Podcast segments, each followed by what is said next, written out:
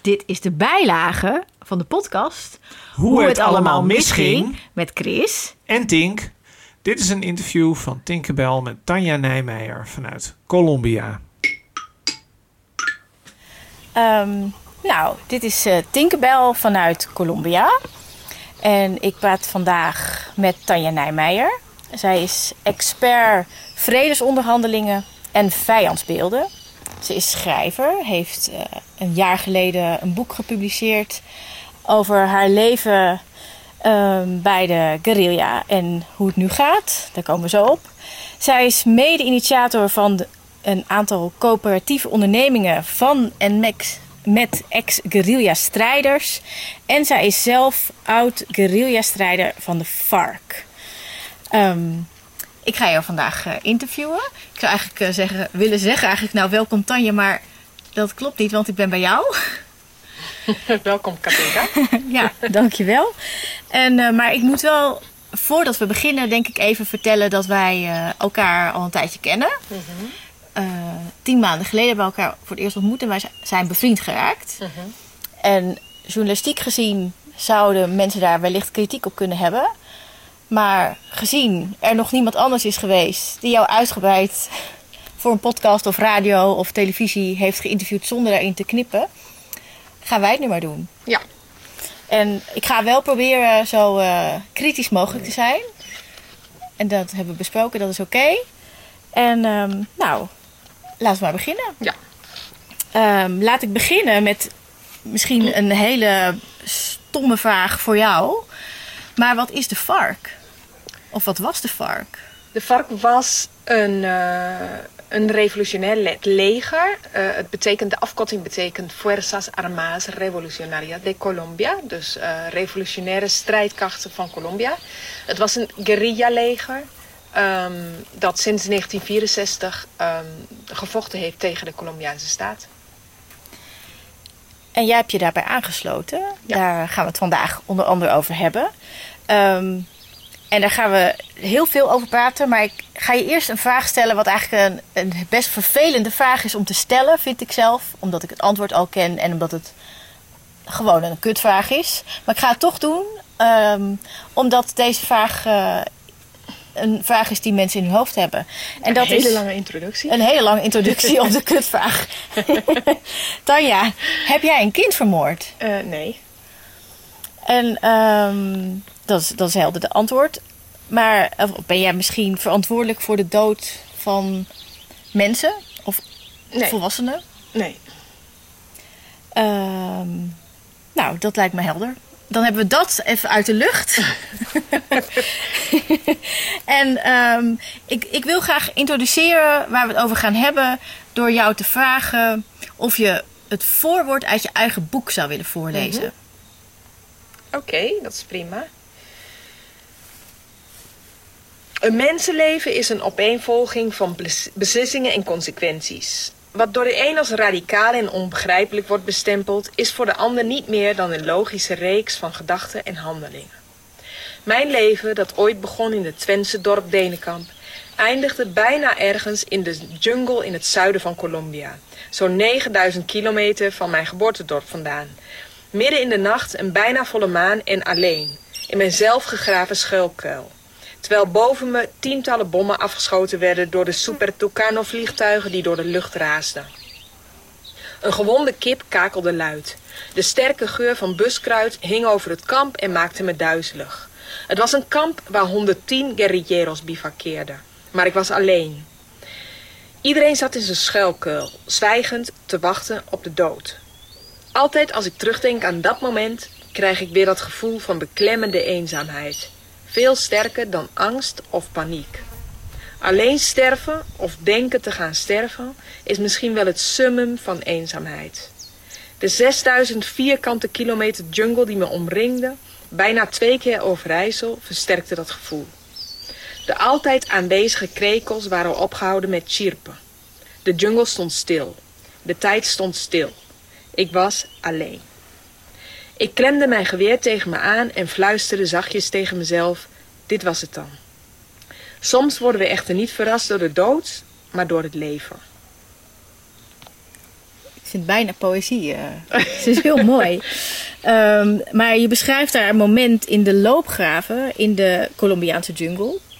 In de Amazone. Ja. Nee, Eh, niet in de Amazone. of, Dicht bij de Amazone. Dicht bij de. Amazone. Ehm, maar voordat ik daar verder naar ga vragen... Hoe kwam je überhaupt in Colombia? Want hoe lang is het geleden dat je in Colombia kwam?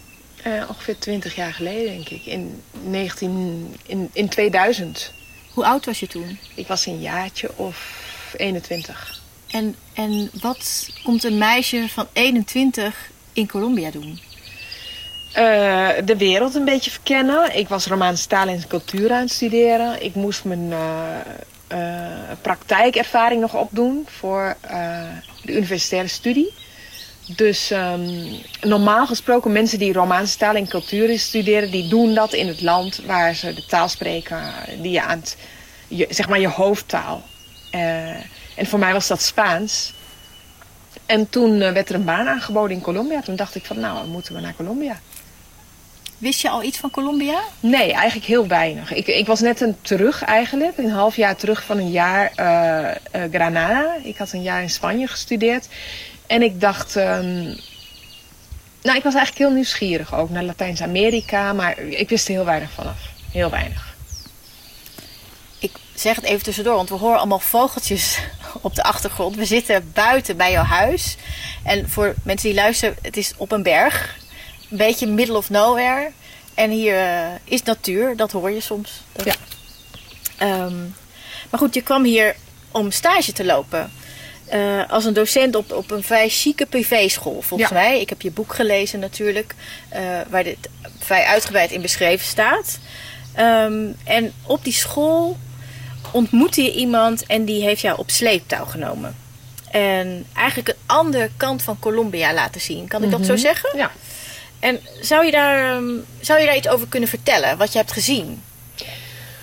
Ja, zeg maar, normaal gesproken als je als, nou ja, zeg maar iedereen die naar Colombia komt als toerist, die heeft een andere ervaring, hè. Maar ik, ja, ik ben er toen een jaar geweest en ik denk dat de meeste mensen die zeg maar op stage eh, gaan of, eh, of ja, zeg maar als toerist naar Colombia komen, die ehm, raken in aanraking met eh, vooral hogere kringen of die gaan op een jungletocht of die gaan, eh, zeg maar, ja, weet ik veel, de, de Sierra Nevada leren kennen. Of die leren dingen kennen van inheemse bevolking bijvoorbeeld. eh, wat, wat heel interessant is en heel erg leuk is.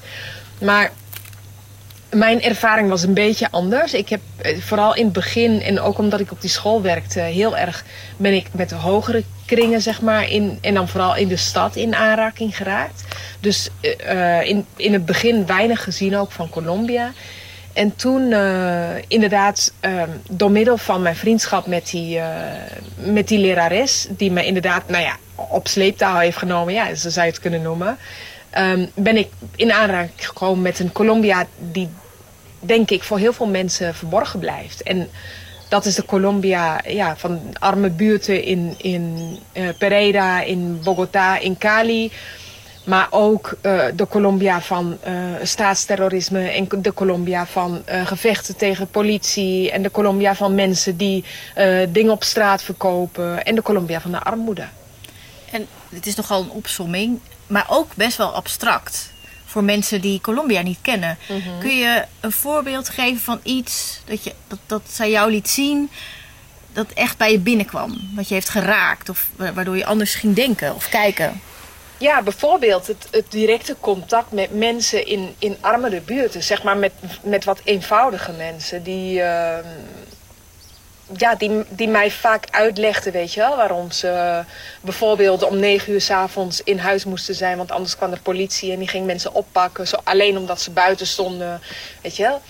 En waarom Eh, deed de politie dat? dat noemen ze je limpieza social, zeg maar sociale schoonmaak. En dan gaat de politie, zeg maar, in bepaalde arme buurten, ik weet eigenlijk niet of ze dat nog steeds doen, maar toen was dat heel sterk. Gingen ze in bepaalde armere buurten, eh, moest iedereen na negen uur of na tien uur op bed liggen. En zo niet, dan werden die mensen opgepakt. Dat noemen ze dan sociale schoonmaak, weet je. Dat, dat is dan tuig dat eh, of neergeknald moet worden of, of opgepakt moet worden. Neergeknald worden zelf. Ja, dus, eh, en dat legden mensen mij uit. En dat, dat veranderde wel een beetje mijn visie. Ik, ik heb toen met, met die eh, lerares hebben heel veel eh, het erover gehad, weet je wel, over staatsterrorisme en hoe het nou hier in elkaar zit en sociale ongelijkheid en weet ik wat. Maar als je dat zeg maar in de praktijk ook ziet, dan eh, zie je keer op keer bevestigd wat je zeg maar verteld wordt en wat je in het begin misschien met een hele kritische eh, blik naar kijkt of naar luistert.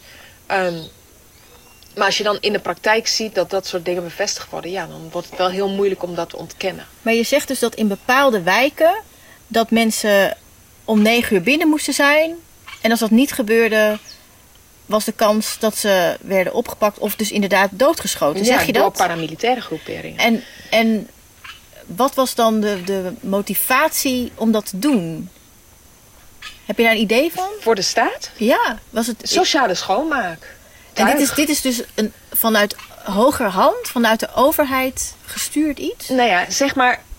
ehm, ik heb dat later ook weer bevestigd gezien met de verhalen die ik nu bijvoorbeeld van Boris hoor. Dat is mijn, eh, mijn vriend. En die is ook in een hele arme wijk. Die man, in- die bent net getrouwd. Oh ja, ik ben net getrouwd. Die is ook in een hele arme wijk in Bogota opgegroeid. En daar was het ook inderdaad ge- eh, ehm, ehm, gecontroleerd door paramilitairen. En paramilitairen zijn, nou ja, groeperingen. En de naam zegt het al, paramilitairen. Die de staat, zeg maar, steunen in een oorlog die de staat niet wil voeren. Dus zeg maar in de vuile oorlog. Zo noemen we dat hier. En eh, dat zijn de mensen die de vuile werkjes opknappen. Die, eh, die moeten gebeuren dan binnen een oorlog. En wat is het verschil tussen een militair en een paramilitair? Maar ja, dat dus. Dat een paramilitair is. Zijn, paramilitairen zijn groeperingen die eh, op een gegeven moment door ehm, de staat zijn gecreëerd. In, in 1962 kwam er ook een, een, een Amerikaanse generaal die ook zeg maar eh, recommendaties heeft gegeven over, over paramilitaire groeperingen. Jarborough heette die. Die is ook naar Colombia geweest en heeft dat ook zeg maar aanbevolen en dat het moest gebeuren en weet ik wat. En toen uiteindelijk in de jaren 60, 70 zijn paramilitaire groeperingen opgericht. Die dus inderdaad dat doen. De, de vieze karweitjes op, op, eh, oplossen of eh, oppakken. Die de staat niet kan doen, want die, die heeft een legale... En door wie worden die paramilitair betaald? Door de staat of zelf? Nee, dat, zeg maar, die zijn in principe door de staat opgericht. En in de loop van de jaren zijn die eigenlijk een eigen leven gaan leiden. Maar het was een beetje een, een contubernio, een, een samenwerking tussen staat, elites... eh, in sommige va- gevallen ook bedrijven die die paramilitairen eh, op hebben gericht en hebben gefinancierd. En zijn dan die paramilitairen uiteindelijk ook ehm, gezien als een terroristische organisatie? Want zo klinkt het wel.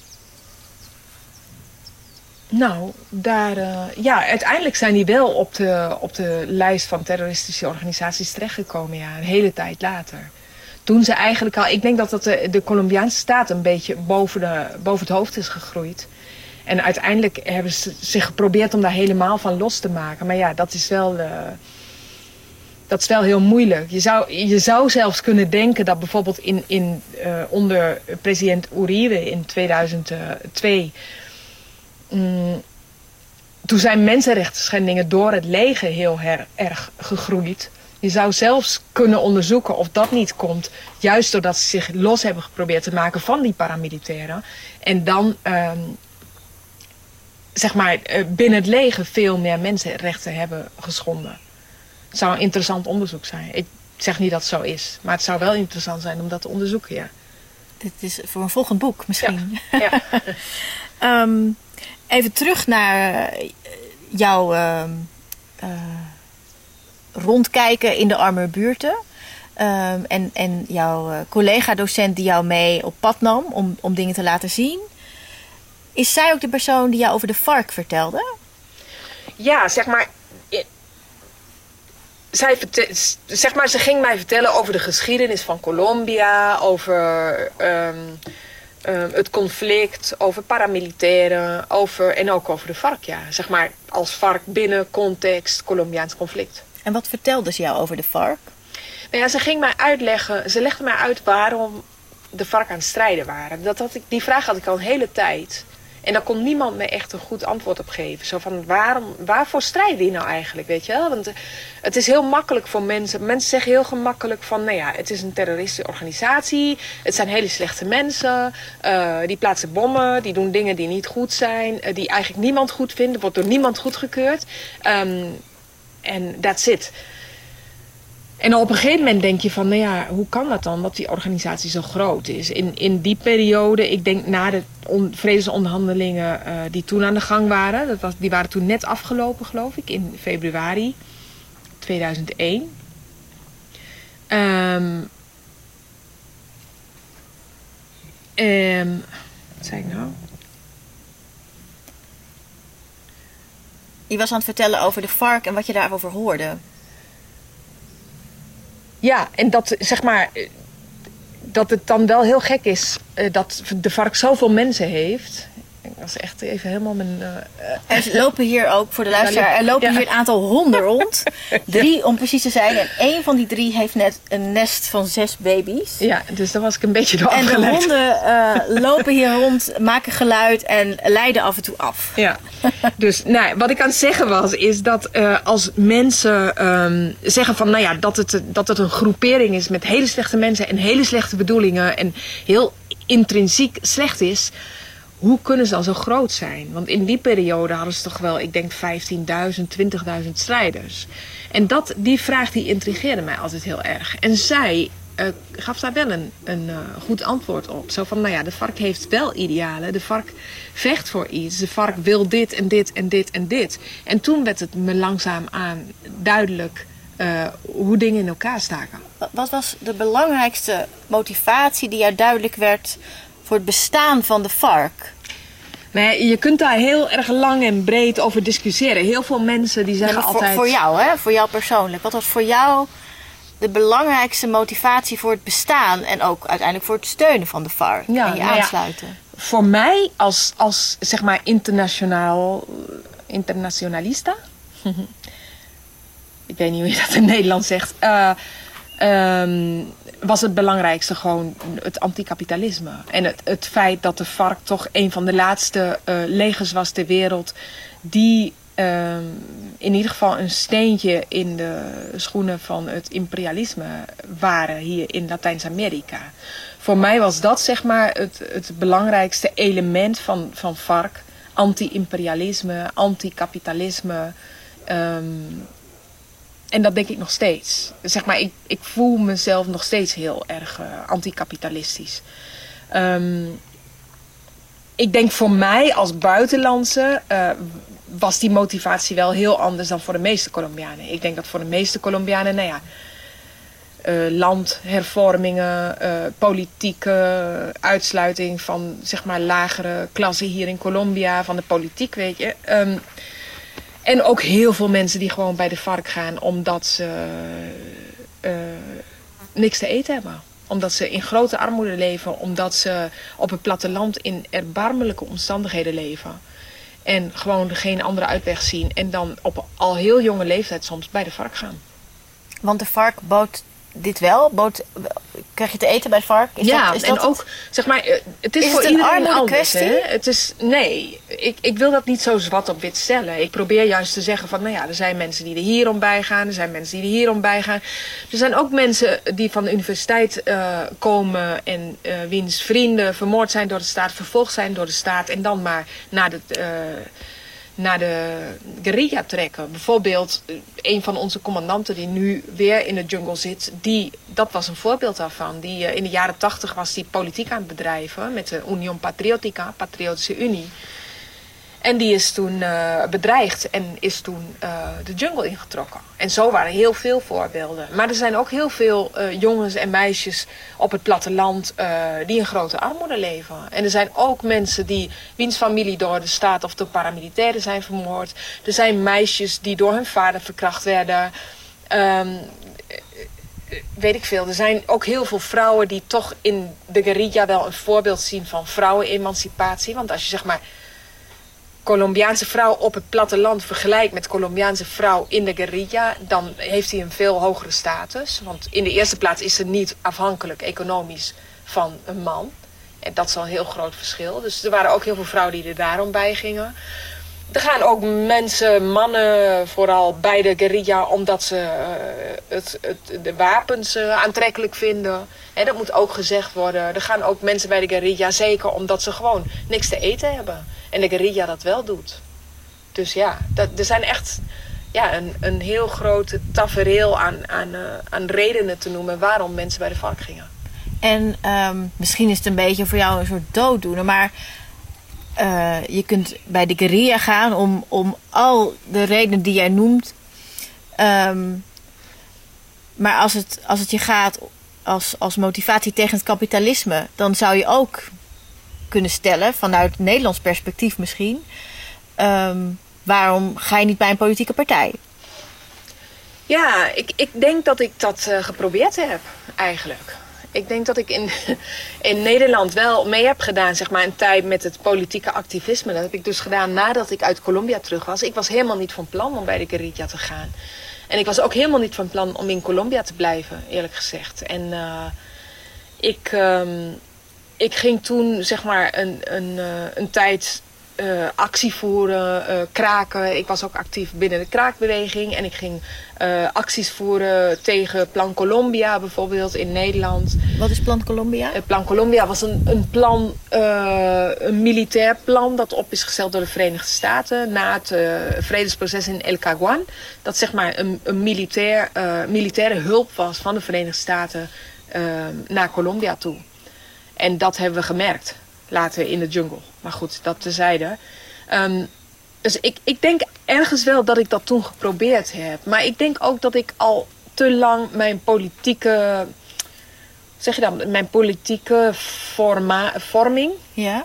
Uh, in Colombia had ontvangen. En dat ik ergens gewoon niet goed... Terwijl je er toch maar een jaar was geweest Ja, toen. ik was een jaar geweest. Maar het was wel heel intensief. En een hele intensieve lering van, van continu... Uh, um, rondtrekken, kijken op straat, ongelijkheid, dat weer met, met theorie verbinden. En Want jij lag de oorzaak daarvan, uh, die, die legde jij in het kapitalisme. Van ongelijkheid? Ja. Ja, zeker.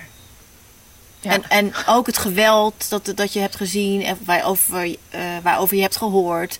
Mensen die om negen uur binnen moeten zijn, het verhaal wat je net vertelde. Dat de oorzaak daarvan leg je ook in het kapitalisme. Nee, ik denk dat kapitalisme ongelijkheid veroorzaakt. En ik denk dat geweld veroorzaakt wordt door een staat die niet uh, in staat is zeg maar, om binnen dat kapitalisme, dat sowieso al ongelijkheid teweeg brengt, te zeggen van, nou laten we dit eens ietsje eerlijker gaan verdelen. Ja.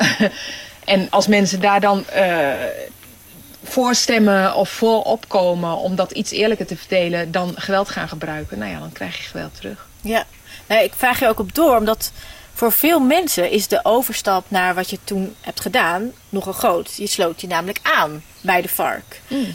Um, hoe zag die eerste periode eruit? Dus je, hoe, hoe gaat het? Hoe meld je je aan bij de vark? Nou ja, dat is een hele, zeg maar. Um,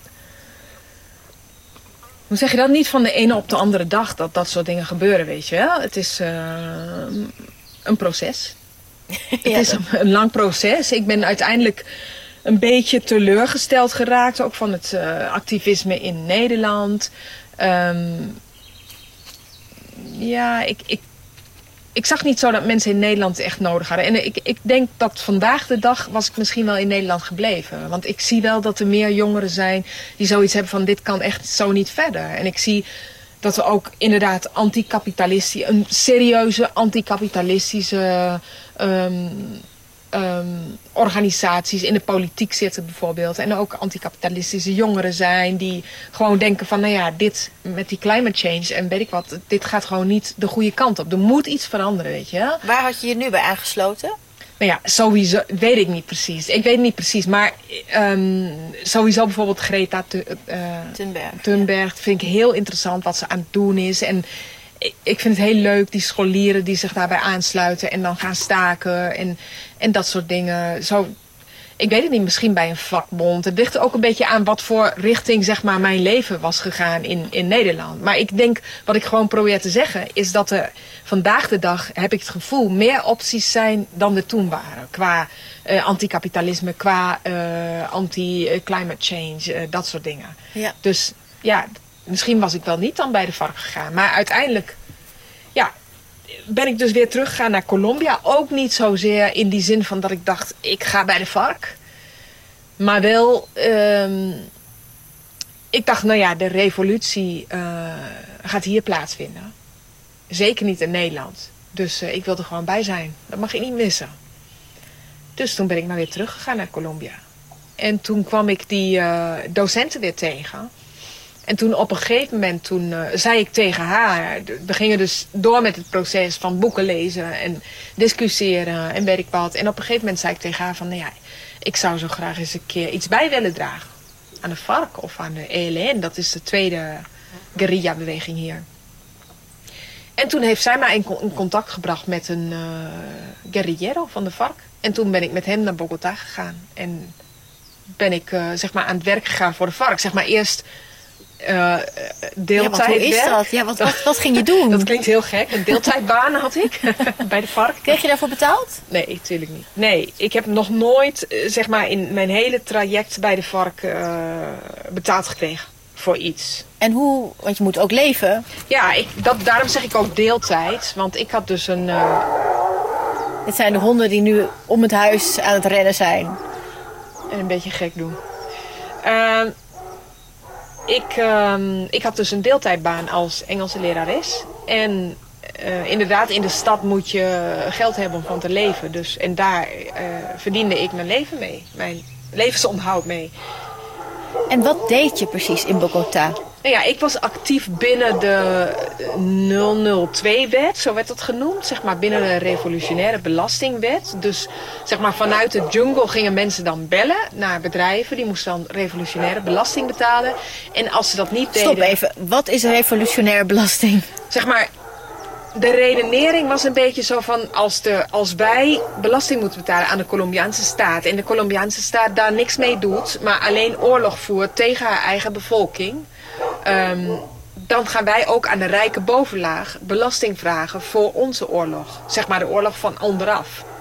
Snap je? Dat dus was een beetje... Ziet, het, ik visualiseer me het als een spiegel. Ja, ja zoiets.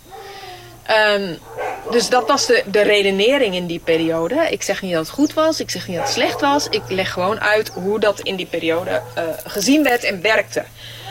Um, en um, als die bedrijven, die grote bedrijven, dat niet deden, dan werd er een brandbom geplaatst of dan werd er een, uh, een, uh, een bom geplaatst in, in een winkelketen of um, weet ik veel, in een, in een busmaatschappij of dat soort dingen. Je schrijft in je boek ook uh, hoe jij zelf uh, bommen hebt achtergelaten. Ja. Je beschrijft één keer over in een bus een situatie dat er een dingetje wat je ergens uit moest trekken, dat het niet lukte. Of ik, ik weet eigenlijk niet meer precies wat het was. Er ging iets mis. Ja.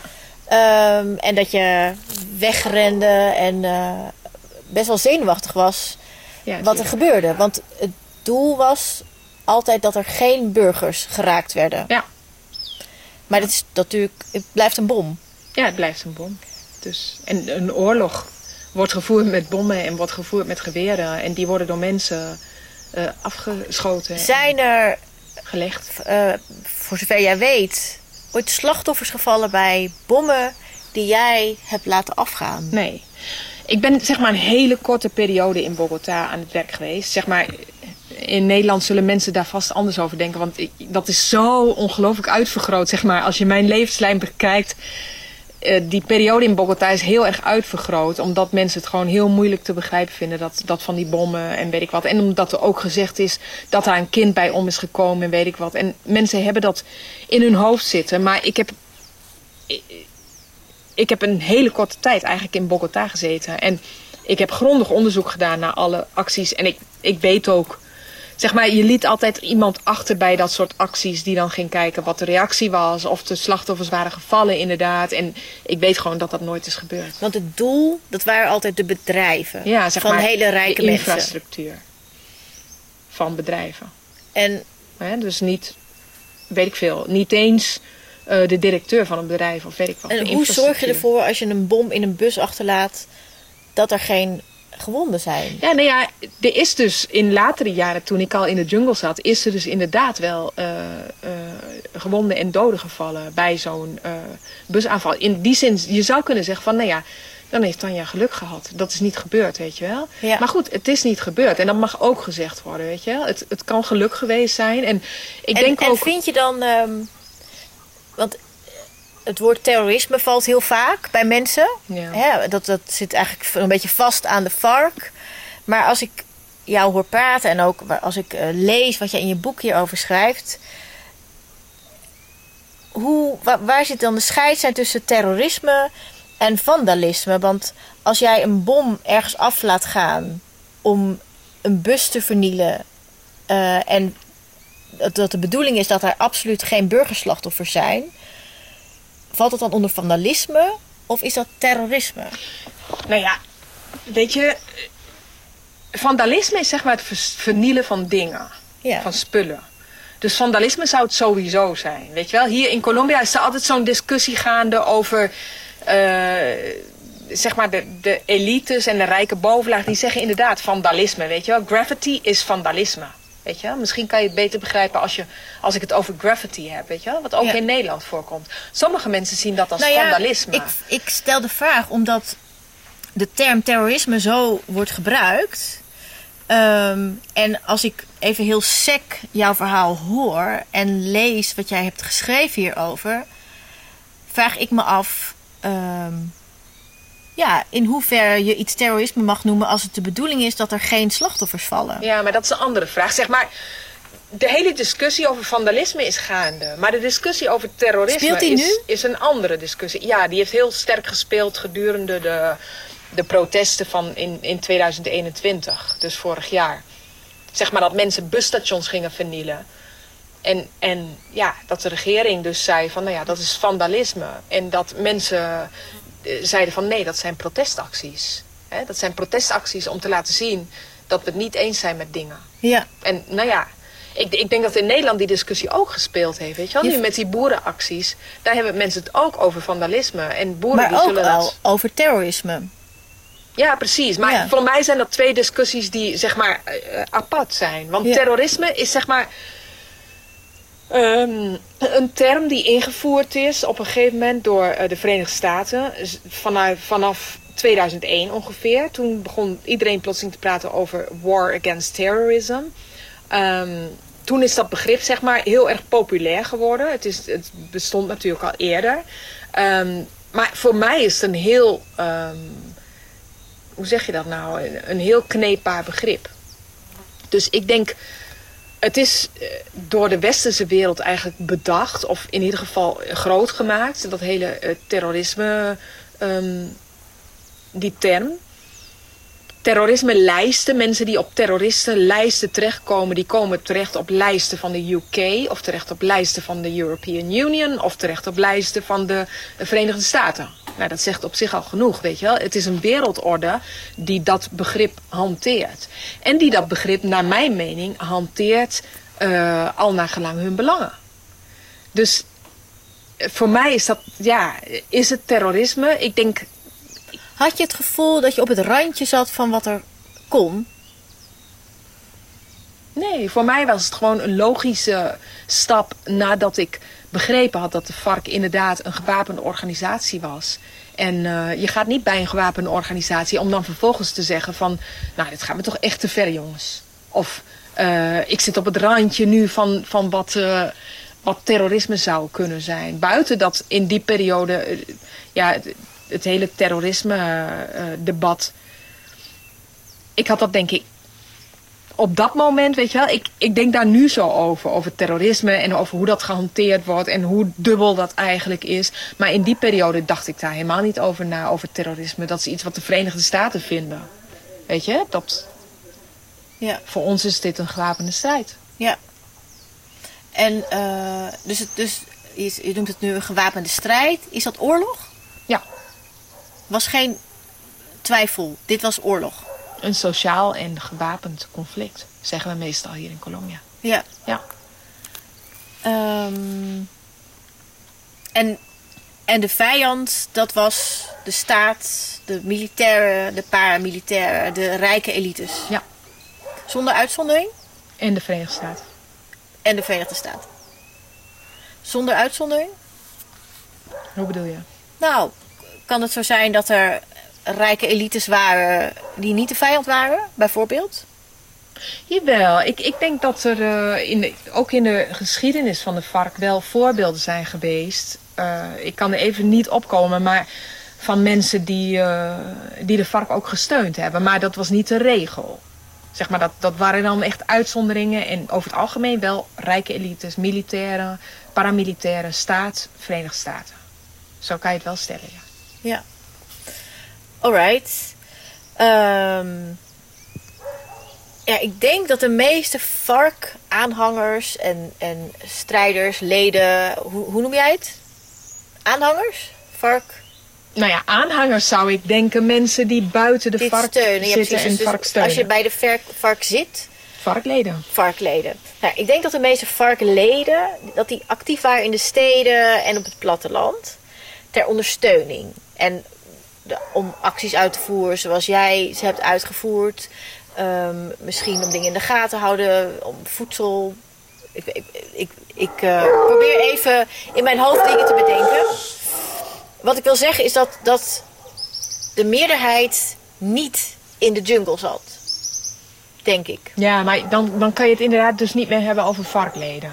Want we je hebben het altijd over guerrilla en Ja. guerrilleros, guerrilleras. Dat zijn mensen die in de jungle zitten en die eh, varklid zijn, zeg maar. Ehm, en dan heb je nog een groep daarbuiten, dat zijn milicianos, milicias. Ehm, en dat zijn mensen die inderdaad in de steden wonen of, of eh, buiten de jungle. En die niet, zeg maar, lid zijn van de vark, maar wel ondersteunen met allerlei Waren dat veel mensen? Ja, dat, dat is, eh, neem ik aan van wel. Er zullen vast cijfers over bestaan. Maar eh, ik denk dat vast die mensen die zeg maar vark steunden... eh, meer, er meer mensen waren dan mensen die in de jungle zaten. Ja, dat Ja. denk ik wel. Nou ja, ik, ik noem het omdat voor een meisje uit Nederland lijkt me totaal niet logisch om je aan te sluiten bij de guerrilla in de jungle. Want die stap is zo groot.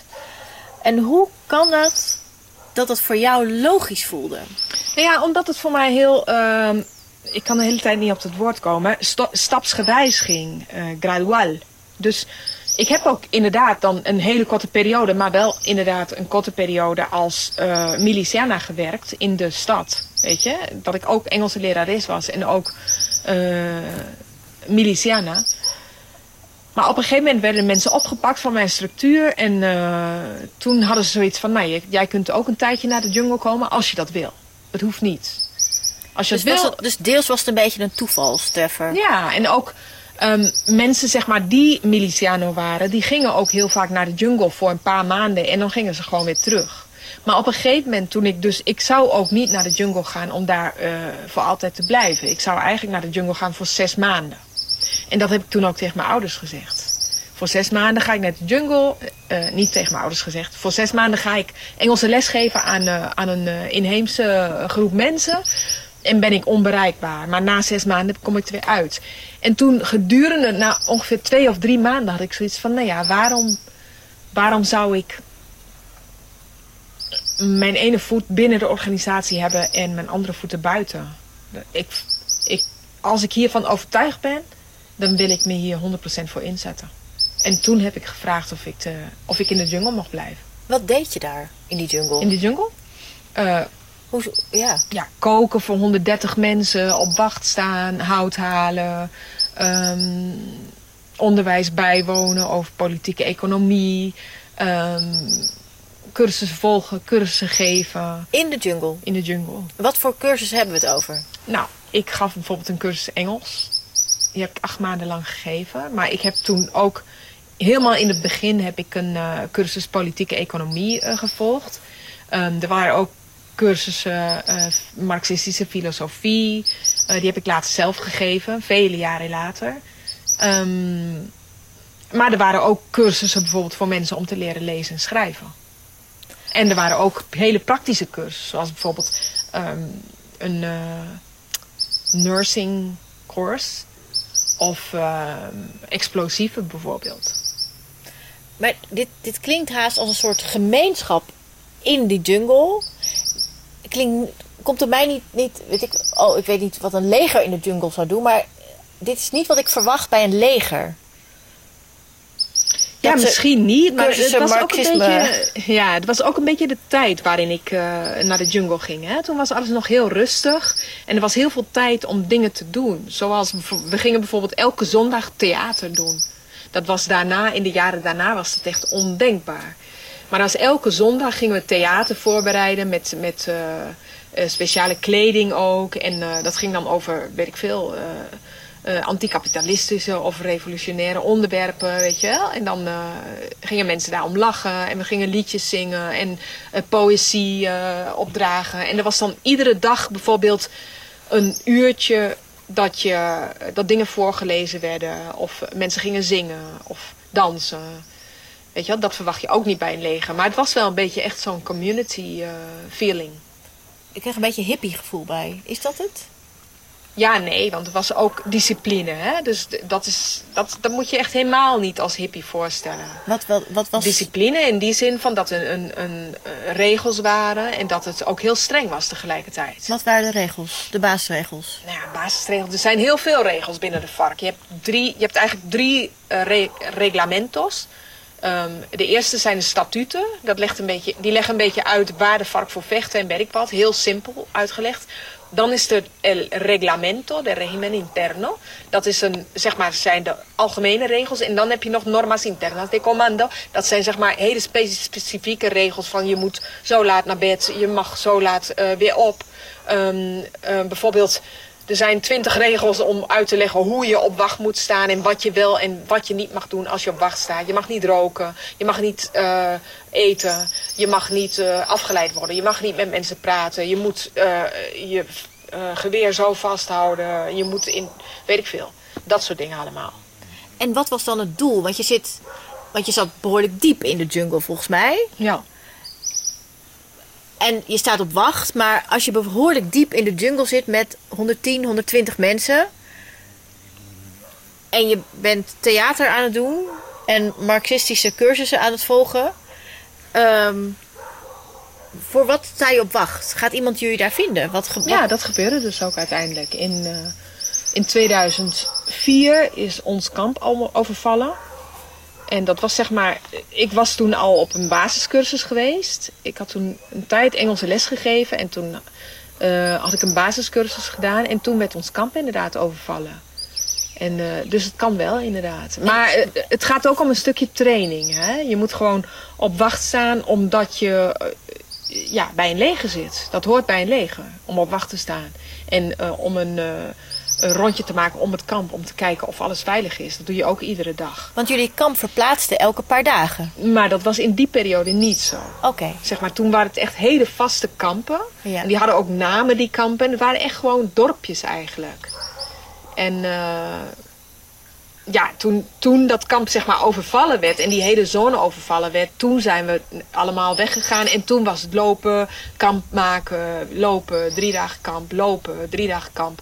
Dus toen werd het echt een guerrilla En je zegt in 2004 is het kamp waar jij zat overvallen. Ja. Wat gebeurde er?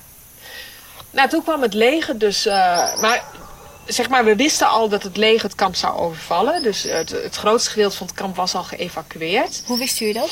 Omdat eh, s ochtends was er een bootje met drie guerrilla-strijders die over de rivier eh, waren. En eh, dat meisje dat bij dat commando zat, die had het leger gezien.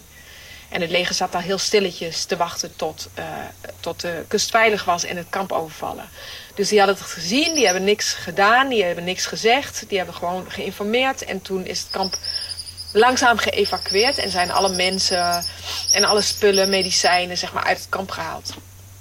Is dit ook het moment dat jouw dagboeken zijn gevonden? Nee, dat was een paar jaar later, bij een ander overval. Oké, gaan we het zo over hebben.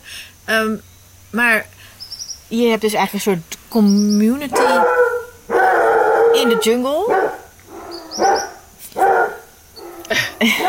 De honden hebben weer iets. Je hebt dus een soort community in de jungle. wat is dan het doel of het nut om daar te zijn? Jij bent anticapitalisme-strijder. Hoe bestrijd je het kapitalisme door in de jungle een community te zijn? Nou ja, Behalve dan dat je niet meedoet aan het, com- aan, aan het kapitalisme. niet, niet een, een eh, community zijn. Dat was niet het doel van de FARC. Zeg maar, ik had duidelijk voor ogen wat het doel van de FARC was. De macht overnemen in Colombia. En ik had ook heel duidelijk voor ogen... Weet je, je kan daarvan vinden wat je ervan wilt vinden. Maar de ik FARC probeer, ik was probeer het wel... te begrijpen. de vark was wel zeg maar de enige serieuze tegengas tegen het Amerikaanse imperialisme. En voor mij was dat heel belangrijk. Zeg maar, Maar wat is de strategie om... Hè, je wil de macht overnemen. En hoe moet ik dat strategisch zien? je moet dat heel groot zien en ook op lange Want hoeveel termijn. van deze groepen waren er? Bijvoorbeeld, ik denk dat er, waar ik zat eh, ongeveer wel 3000 mensen zaten. Weet je wel? Die zich allemaal aan het voorbereiden zijn. Die allemaal, sommigen zijn Engels aan het leren, anderen die zijn. En omdat het gewoon rustig was in die periode. Dus wat gaan we dan doen? Ons voorbereiden Op een, tot Eh, een moment dat, dat voor je... een ander moment. Weet je wel? Is er een ander leren. moment gekomen? Eh, nee, zeg maar, zoals Engels leren, dat is duidelijk voor een ander moment waarop, eh, weet ik veel, de vark de macht inderdaad heeft overgenomen of zo. Dat is nooit gebeurd in Colombia. Nee. Want uiteindelijk zijn we uitgekomen bij vredesonderhandelingen. Ja. Ehm, er is, nou, dat hoef ik niet te stellen, er is veel kritiek op de FARC. op, op heel veel vlakken. Ehm, en eh, een van de dingen die je vaak hoort is dat de FARC kinderen ronselde als Ja. kindsoldaten. En dwong om eh, te vechten. Ehm, is dat waar? Maar ja, Of hoe zit dat? weet je, ik denk persoonlijk, maar ja, ik vind het heel moeilijk om daar uitspraken over te doen. Ik denk dat de waarheidscommissie en de, het, het vredestribunaal daar beter zeg maar een uitspraak over kunnen doen. En ik, ik denk zeker dat er wel gevallen geweest zijn van, van eh, zeg maar mensen ronselen, weet je wel. Maar ja, heb jij dit- dit gezien? Heb je dit meegemaakt? Nee, ik heb dat zelf niet meegemaakt. Maar ik heb wel gehoord, zeg maar, in het zuiden van het land, in Nariño, eh, dat er gevallen zijn. En ik ga ook zeker niet zeggen dat die niet kloppen of dat dat niet waar is of weet ik wat. Want ik ga er altijd van uit, nou ja, als iemand dat aangeeft of als iemand het daarover heeft, dan moet dat gerespecteerd worden en onderzocht worden, weet je wel. En hoorde je die verhalen ook toen jij daar nog zat? Nee, nee, dat, daar kwam ik eigenlijk, die verhalen hoorde ik toen ik in Havana zat al. Ja, Weet je wel? Je zit wel een pas. beetje in je eigen community, als je het over communities wil hebben, in je eigen gemeenschap. En het is niet zo dat je echt eh, ja, al dat soort verhalen heel snel van de andere kant van Colombia hoort of zo, weet je. Er is niet zo heel veel contact eh, tussen, tussen eenheden. Nee. Maar ja, wat ik wel denk ook is dat die hele discussie over kindsoldaten ronselen, weet je wel? Dat zijn twee termen. Kind, wat is een kindsoldaat? Bijvoorbeeld voor de vark was de minimumleeftijd die iemand moest hebben om bij de vark te gaan was 15. Het internationaal recht spreekt ook over 15. De protocollen eh, eh, van Genève die spreken ook over 15 jaar, weet je?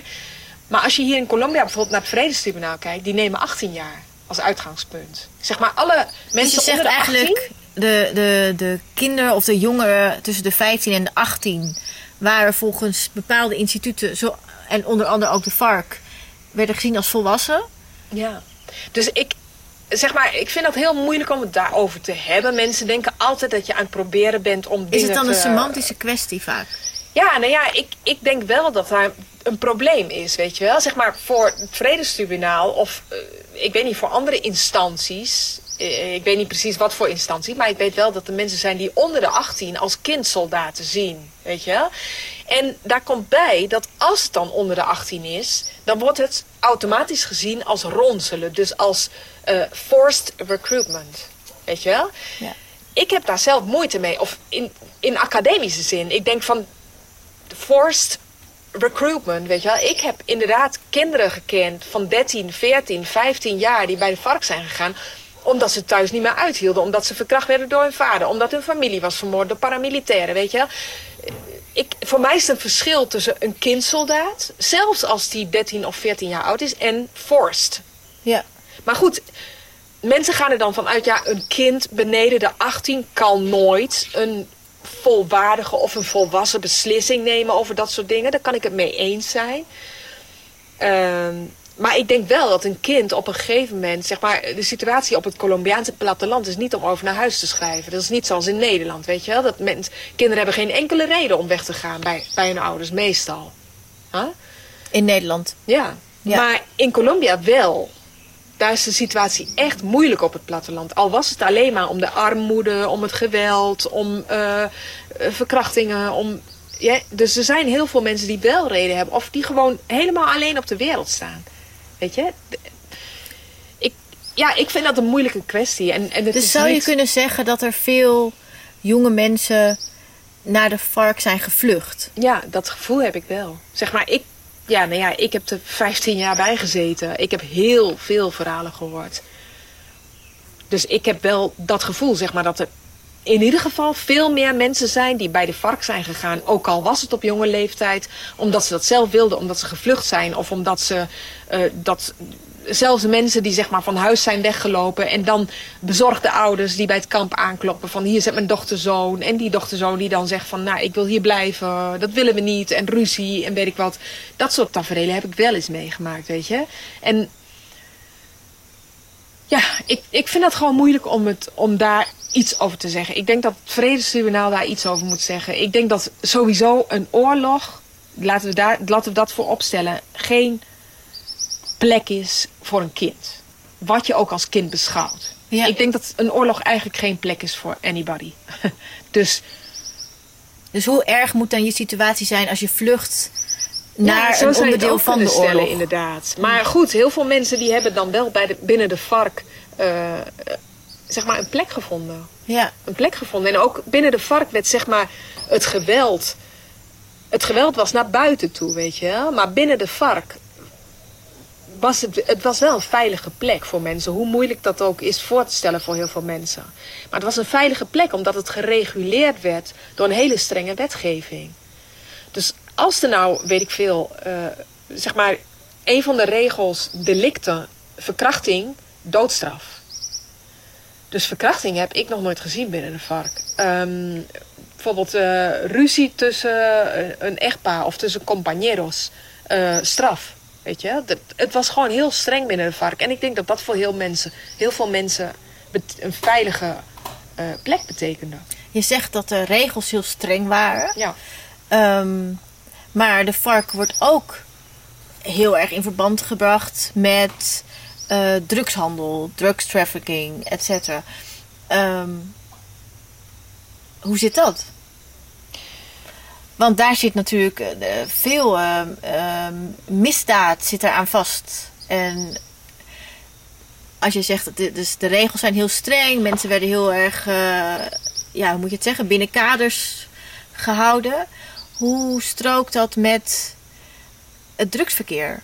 Nou ja, dat zeg maar belasting heffen op drugshandel. De vark heft de belasting op alle handel binnen areas waar ze zeg maar controle over had. Zeg je nu dat ehm, de vark de drugshandel, dus de mensen die daarin handelden, zag als een rijke elite en daardoor.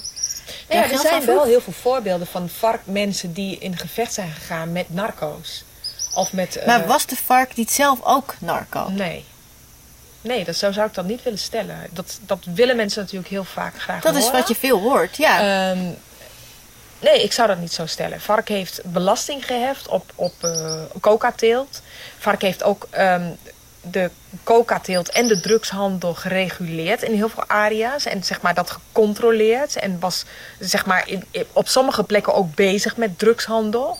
Maar zeg maar binnen de vark, wat het, zeg maar het normale was, was om eh, belasting te heffen op zeg maar alle handel die binnen een area waar de vark controle uitoefende eh, plaatsvond. En in heel veel eh, gebieden was dat de coca-teelt. Hè? Dus zo moet je dat een beetje voorstellen. En de drugshandel, ja, eh, dat brengt geld op. En eh, een oorlog kost heel veel geld. Klinkt heel cynisch, maar ja, dat is, eh, dat is de waarheid erachter.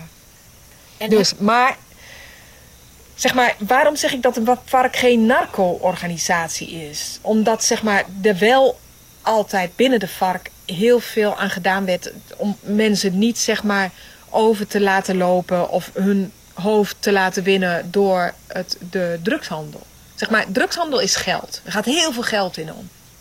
En er zijn best wel mensen van de vark die zeg maar overgelopen zijn. Want je kunt niet binnen die de vark... overgelopen zijn als in die zijn eh, zelf een narco geworden. Ja, Omdat ze dat geld hebben geroken. ja. En daar zeg maar, nou ja, als jij je hele leven heel arm bent geweest op het platteland.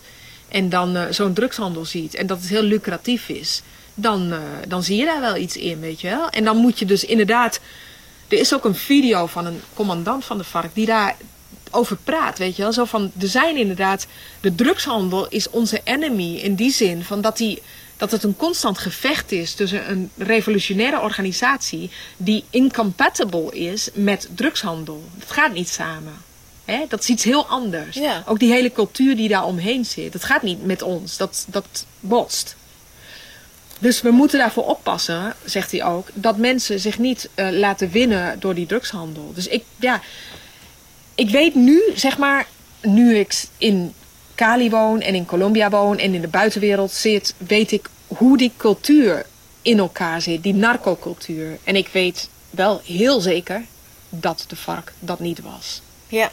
Dus dat, ja, ik, ik vind dat gewoon, zeg maar, Jij zegt dus dat het een cultuurverschil is. Nee, dat zeg ik niet.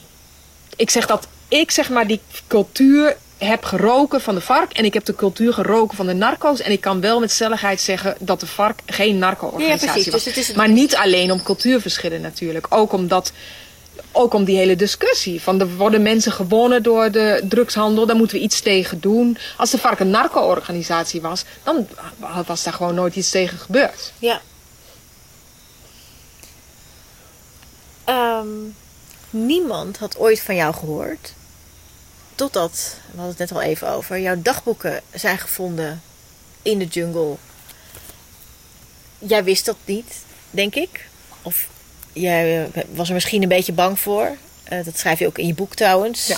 Dat je wel weet dat, dat jouw dagboeken nog ergens achtergebleven waren. Maar je wist niet wat er gebeurde.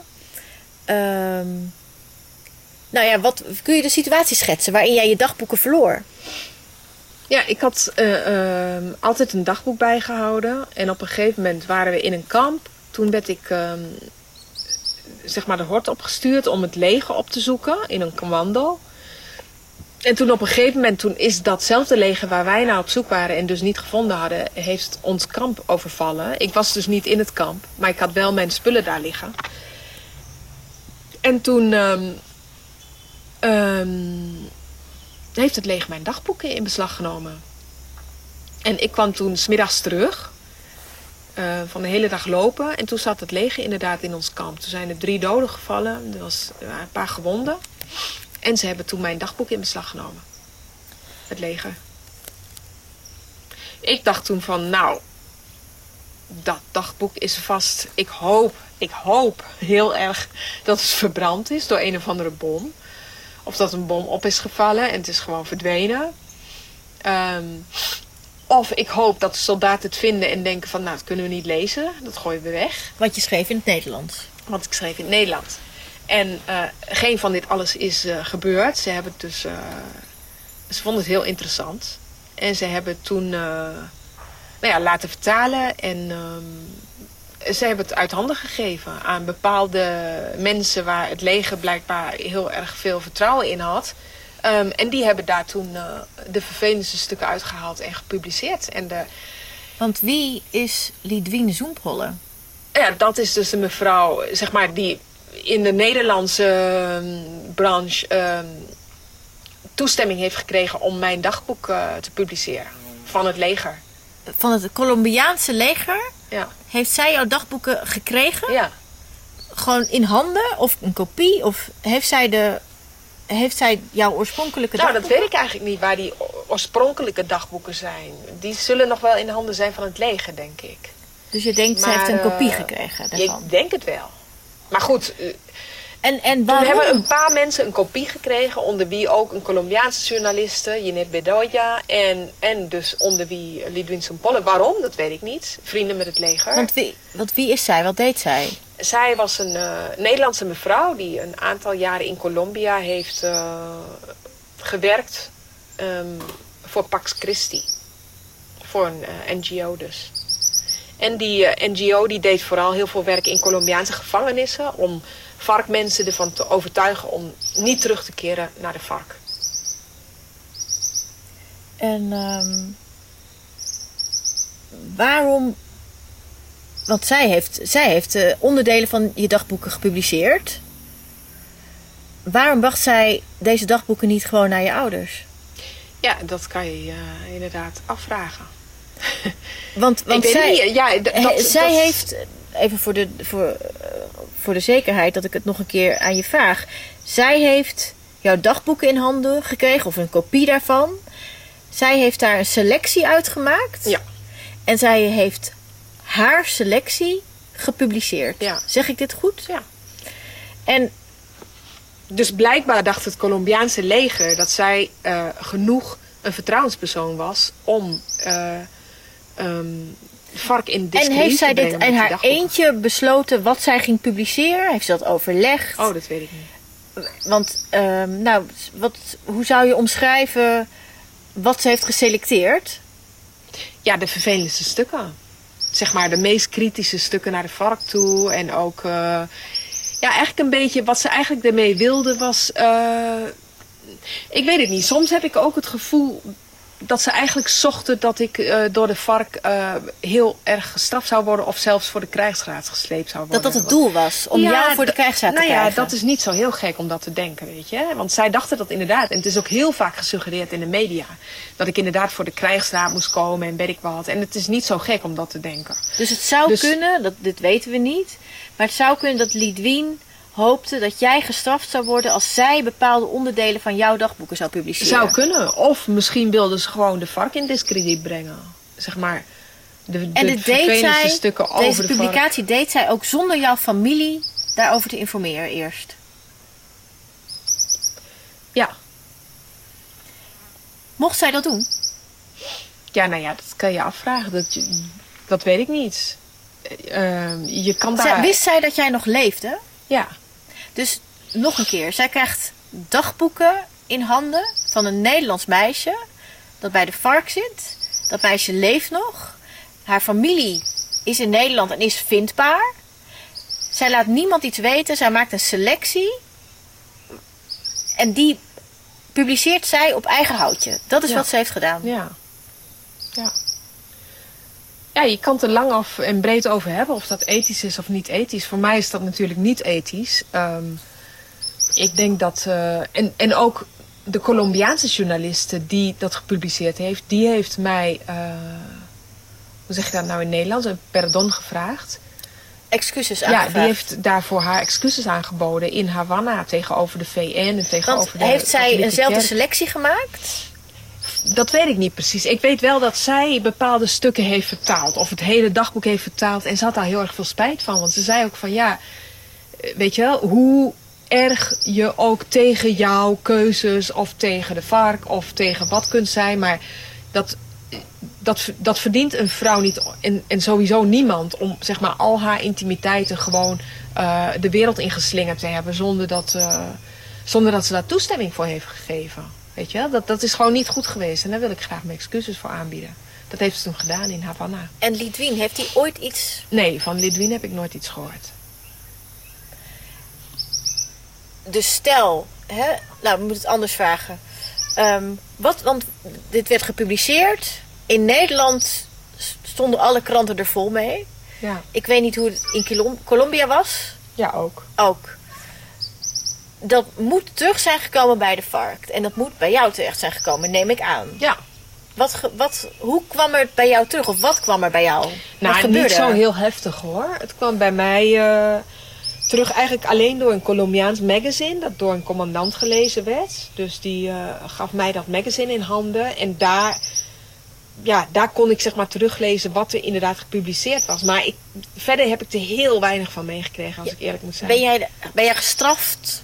Nee, ik ben er niet voor gestraft uiteindelijk. Maar het is wel echt, ik beschrijf dat ook in mijn boek. Het is wel echt een zwarte pagina geweest uh, uit mijn guerrilla-leven. Ik vond het wel heel moeilijk um, om daarmee om te gaan. Om die dingen allemaal gepubliceerd te zien. Om te voelen dat ik niet, uh, ja, niet aan het doen was waarvoor ik bij de vark was gegaan. Um, ik vond dat uh, moeilijk, ja. Moeilijk. Maar ja, ik ben er niet voor gestraft uiteindelijk. En er is ook gezegd door een commandant van... Uh, je gaat hier niet voor gestraft worden, omdat wij jou al heel lang kennen. En omdat we ook begrijpen dat een dagboek laten liggen in een kamp een fout is... Maar we begrijpen ook hoe de media en de buitenwereld en de regering daar gebruik van maken. Dus daar, daar kan je verder ook niet veel aan doen, weet je. En dat is toen een beetje met een sissen afgelopen. Um, Lidwien heeft daarna een boek over jou geschreven. Ja. Ik heb het hier liggen. Het heet, heel toepasselijk, Tanja, een Nederlandse bij de vark. Ja. En um, je hebt het deels gelezen volgens mij. Ja, ik heb de eerste hoofdstuk gelezen, maar het is gewoon rommel. Dus ik heb hem toen weggegooid. In het kamp was dat nog. Dus, en daarna heb ik... Rommel, was het slecht geschreven? Of was het Nou ja, het is een beetje... En dat zegt ze ook in het boek. Het is een, uh, een verhaal... Uh, waar ze zelf gewoon uh, romantische aanvullingen ja, geven. Op, op de achterflap staat dat een deel is gebaseerd op haar fantastische inlevingsvermogen. Ja, precies. Ja. Dus, en dat is het een beetje. Maar dan denk ik van, nou ja, het is, je vond het vast een heel leuk en interessant verhaal. Uh, dat is heel fijn voor jou. Geef daar een boek over uit, maar zet niet mijn hoofd op de voorkant. Ja, want denk het, ik dan. het lijkt alsof zij jouw verhaal vertelt. Ja, maar dat precies. Is... En dat doet ze dus niet. Dus, dus, en ja, ze kan wel zeggen dat ze dat zelf aanvult en weet ik wat. Maar ja, zo, dat doe je niet. Dat doe je gewoon niet. Het doel van dat boek was gewoon om... Uh, weet ik veel, de vark in discrediet te brengen. Te, te bewerkstelligen dat mensen niet bij de vark gingen. Uh. Ze maakt ook een heel christelijk meisje van je in het boek. Oh ja? Volgens mij, dus je hebt in de kerk gezongen en zo, staat erin. Oh nee, dat is niet waar. Ik, nee, je hebt niet bij de kerk gezongen. Nee, nee dat, dat vertelt ze. En, en na dit boek kwam er ook een televisieserie, Eileen. Ja, dat... dat uh, er was eerst een documentaire gemaakt door Leo de Boer. Dat heette Op, op zoek naar Tanja. Of uh, de, Mijn zoektocht naar Tanja, zoiets. Uh, waarin ze mijn moeder filmen. Die naar Colombia gaat. En die door het Colombiaanse leger in een helikopter wordt gestouwd. En, uh, Want even voor, voor de mensen die luisteren. Lidwin Zoempolle heeft nadat zij delen uit jouw dagboek heeft gepubliceerd wel contact gehad met jouw familie. Ja, ja en en toen... zij heeft jouw moeder en oudste zus meegenomen naar Colombia. Ja. En toen hebben ze dus die documentaire. Zij heeft zeg maar mijn moeder overgehaald om die documentaire te doen met Leo de Boer. En mijn moeder heeft dat toen gedaan omdat ze dacht dat ze mij daarmee terug zou krijgen. Um, en toen is dat opgenomen. Dat is een documentaire die is toen uitgezonden. Um, waarin mijn moeder onder andere uh, een vergiffenis vraagt voor de crimes die haar dochter heeft begaan tegen de Colombiaanse bevolking. Um, en daarna is er inderdaad een serie uitgekomen, Eileen. Die heb ik ook nooit helemaal gezien. Ik heb een stukje gezien totdat ik door, hardhandig door een commandant bestraft word omdat, ik, uh, omdat mijn dagboeken zijn gevonden. Toen dacht ik echt van, nou ja, dit is shit. Weet je, als je een, een serie gaat maken over de Colombiaanse guerrilla, uh, spreek dan in ieder geval iemand die bij de Colombiaanse guerrilla heeft gezeten. En dat hebben ze duidelijk niet gedaan. Dus ik dacht, nou ja, dit is ook prul, rommel. Dus ja, ach, En vervolgens komt Beatrice de Graaf met een boek. Gevaarlijke vrouwen. Tien militante vrouwen in het vizier. Um, waarin zij eigenlijk de tien gevaarlijkste vrouwen ter wereld beschrijft. En jij bent er daar één van. En volgens mij ziet ze je zelfs als de gevaarlijkste omdat je nog leeft. Ben je gevaarlijk? ja, heel gevaarlijk. um, of ja, was je gevaarlijk? Ik, ik denk. Uh, ik denk dat dat een beetje helemaal in de lijn ligt van wat Beatrice de Graaf wil en wat ze kan. zeg maar, ze is een antiterrorisme-expert. Ehm het is, het is een hele Heeft, titel. heeft, maar heeft Beatrice de Graaf in haar boek een juist beeld van jou geschetst? Ja, ik heb dat al een tijdje geleden gelezen. Maar goed, eh, ze zegt daar bijvoorbeeld in dat ik een kind vermoord heb, weet je wel. En, en ja, Of dat je bloed aan je handen hebt in ieder dat geval? ik bloed aan mijn Ja. handen heb en... eh, En ze verwijst dan naar een aanslag waar een kind bij waar is. een kind bij om is gekomen. Dus ja, je kan daar lang en breed over praten. Maar in de, in de hoofden van de meeste mensen blijft gewoon zitten van... nou ja, Tanja Nijmeijer heeft een kind vermoord, die heeft bloed aan de handen. Het is een terrorist. Ze is gevaarlijk inderdaad. Ehm, ja, al die etiketten, eh, daar ben ik het natuurlijk niet mee eens. Ja, Dus want ja. ze verwijst in het boek naar Lidwien Zumpholle. ja, ze Zou- gebruikt vooral eigenlijk het boek van Lidwin Polle. Dus Ja, dan zou je en kunnen dat boek van Lidwien Zumpholle is gebaseerd op haar levendige fantasie. Ja, Dat staat op Ja. de achterflap. Dus nou ja, je zou kunnen stellen van een hoogleraar antiterrorisme die een serieus, eh, tussen aanhalingstekens, boek schrijft over tien gevaarlijke vrouwen, dat hij in ieder geval eh, goede bronnen gebruikt voor haar boek, maar dat doet ze niet. Ik weet het niet voor die andere vrouwen, maar ja, Angela Davis sta- staat ook in dat boek. Dus ja, sowieso al de selectie van die vrouwen is een beetje dubieus en een beetje questionabel. Ik ga even een stapje terug doen. Want ehm, er kwamen heel veel publicaties.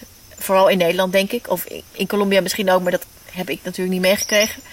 Maar laten we het even over Nederland hebben. Heel veel publicaties terwijl jij bij de guerrilla zat. En jij zat in de jungle. Dit eh, heeft je op dat moment niet bereikt. Nee. Maar ehm, er is op een gegeven moment iets veranderd in de situatie. Wat is er gebeurd in 2012? In 2012 ben ik eh, gekozen om door de nationale leiding om deel te nemen aan het vredesproces in Havana. Vertel even meer. Wat, wat is het vredesproces in Havana? Wat, ja, er was, op een gegeven moment waren de voorbesprekingen. er zijn, er was, waren op dat moment ehm, ehm, drie vredesprocessen geweest in, eh, in Colombia met de FARC. Ehm, en er werd weer gepraat over een, nog een vredesproces. Het, laatste vredesproces was in eh, El Caguan geweest. Ehm, en ik geloof in, twee, in 2010 of in 2011, begin 2011, werd er opnieuw eh, werden er gesprekken gestart tussen de Colombiaanse regering en de FARC of er ehm, weer een eh, vredesproces op gang moest komen.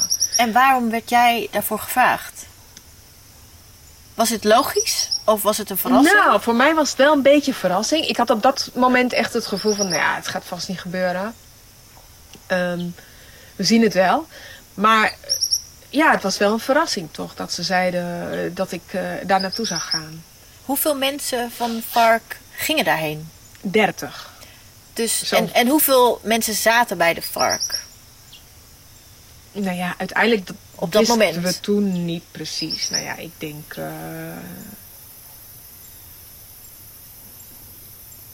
Ik weet het niet. Uiteindelijk zijn er 13.000 mensen ge, ge- Hoe zeg je dat in het Nederlands? Hebben, hebben hun wapen ingeleverd. Oké, dus er zijn 13.000 eh FARC-strijders.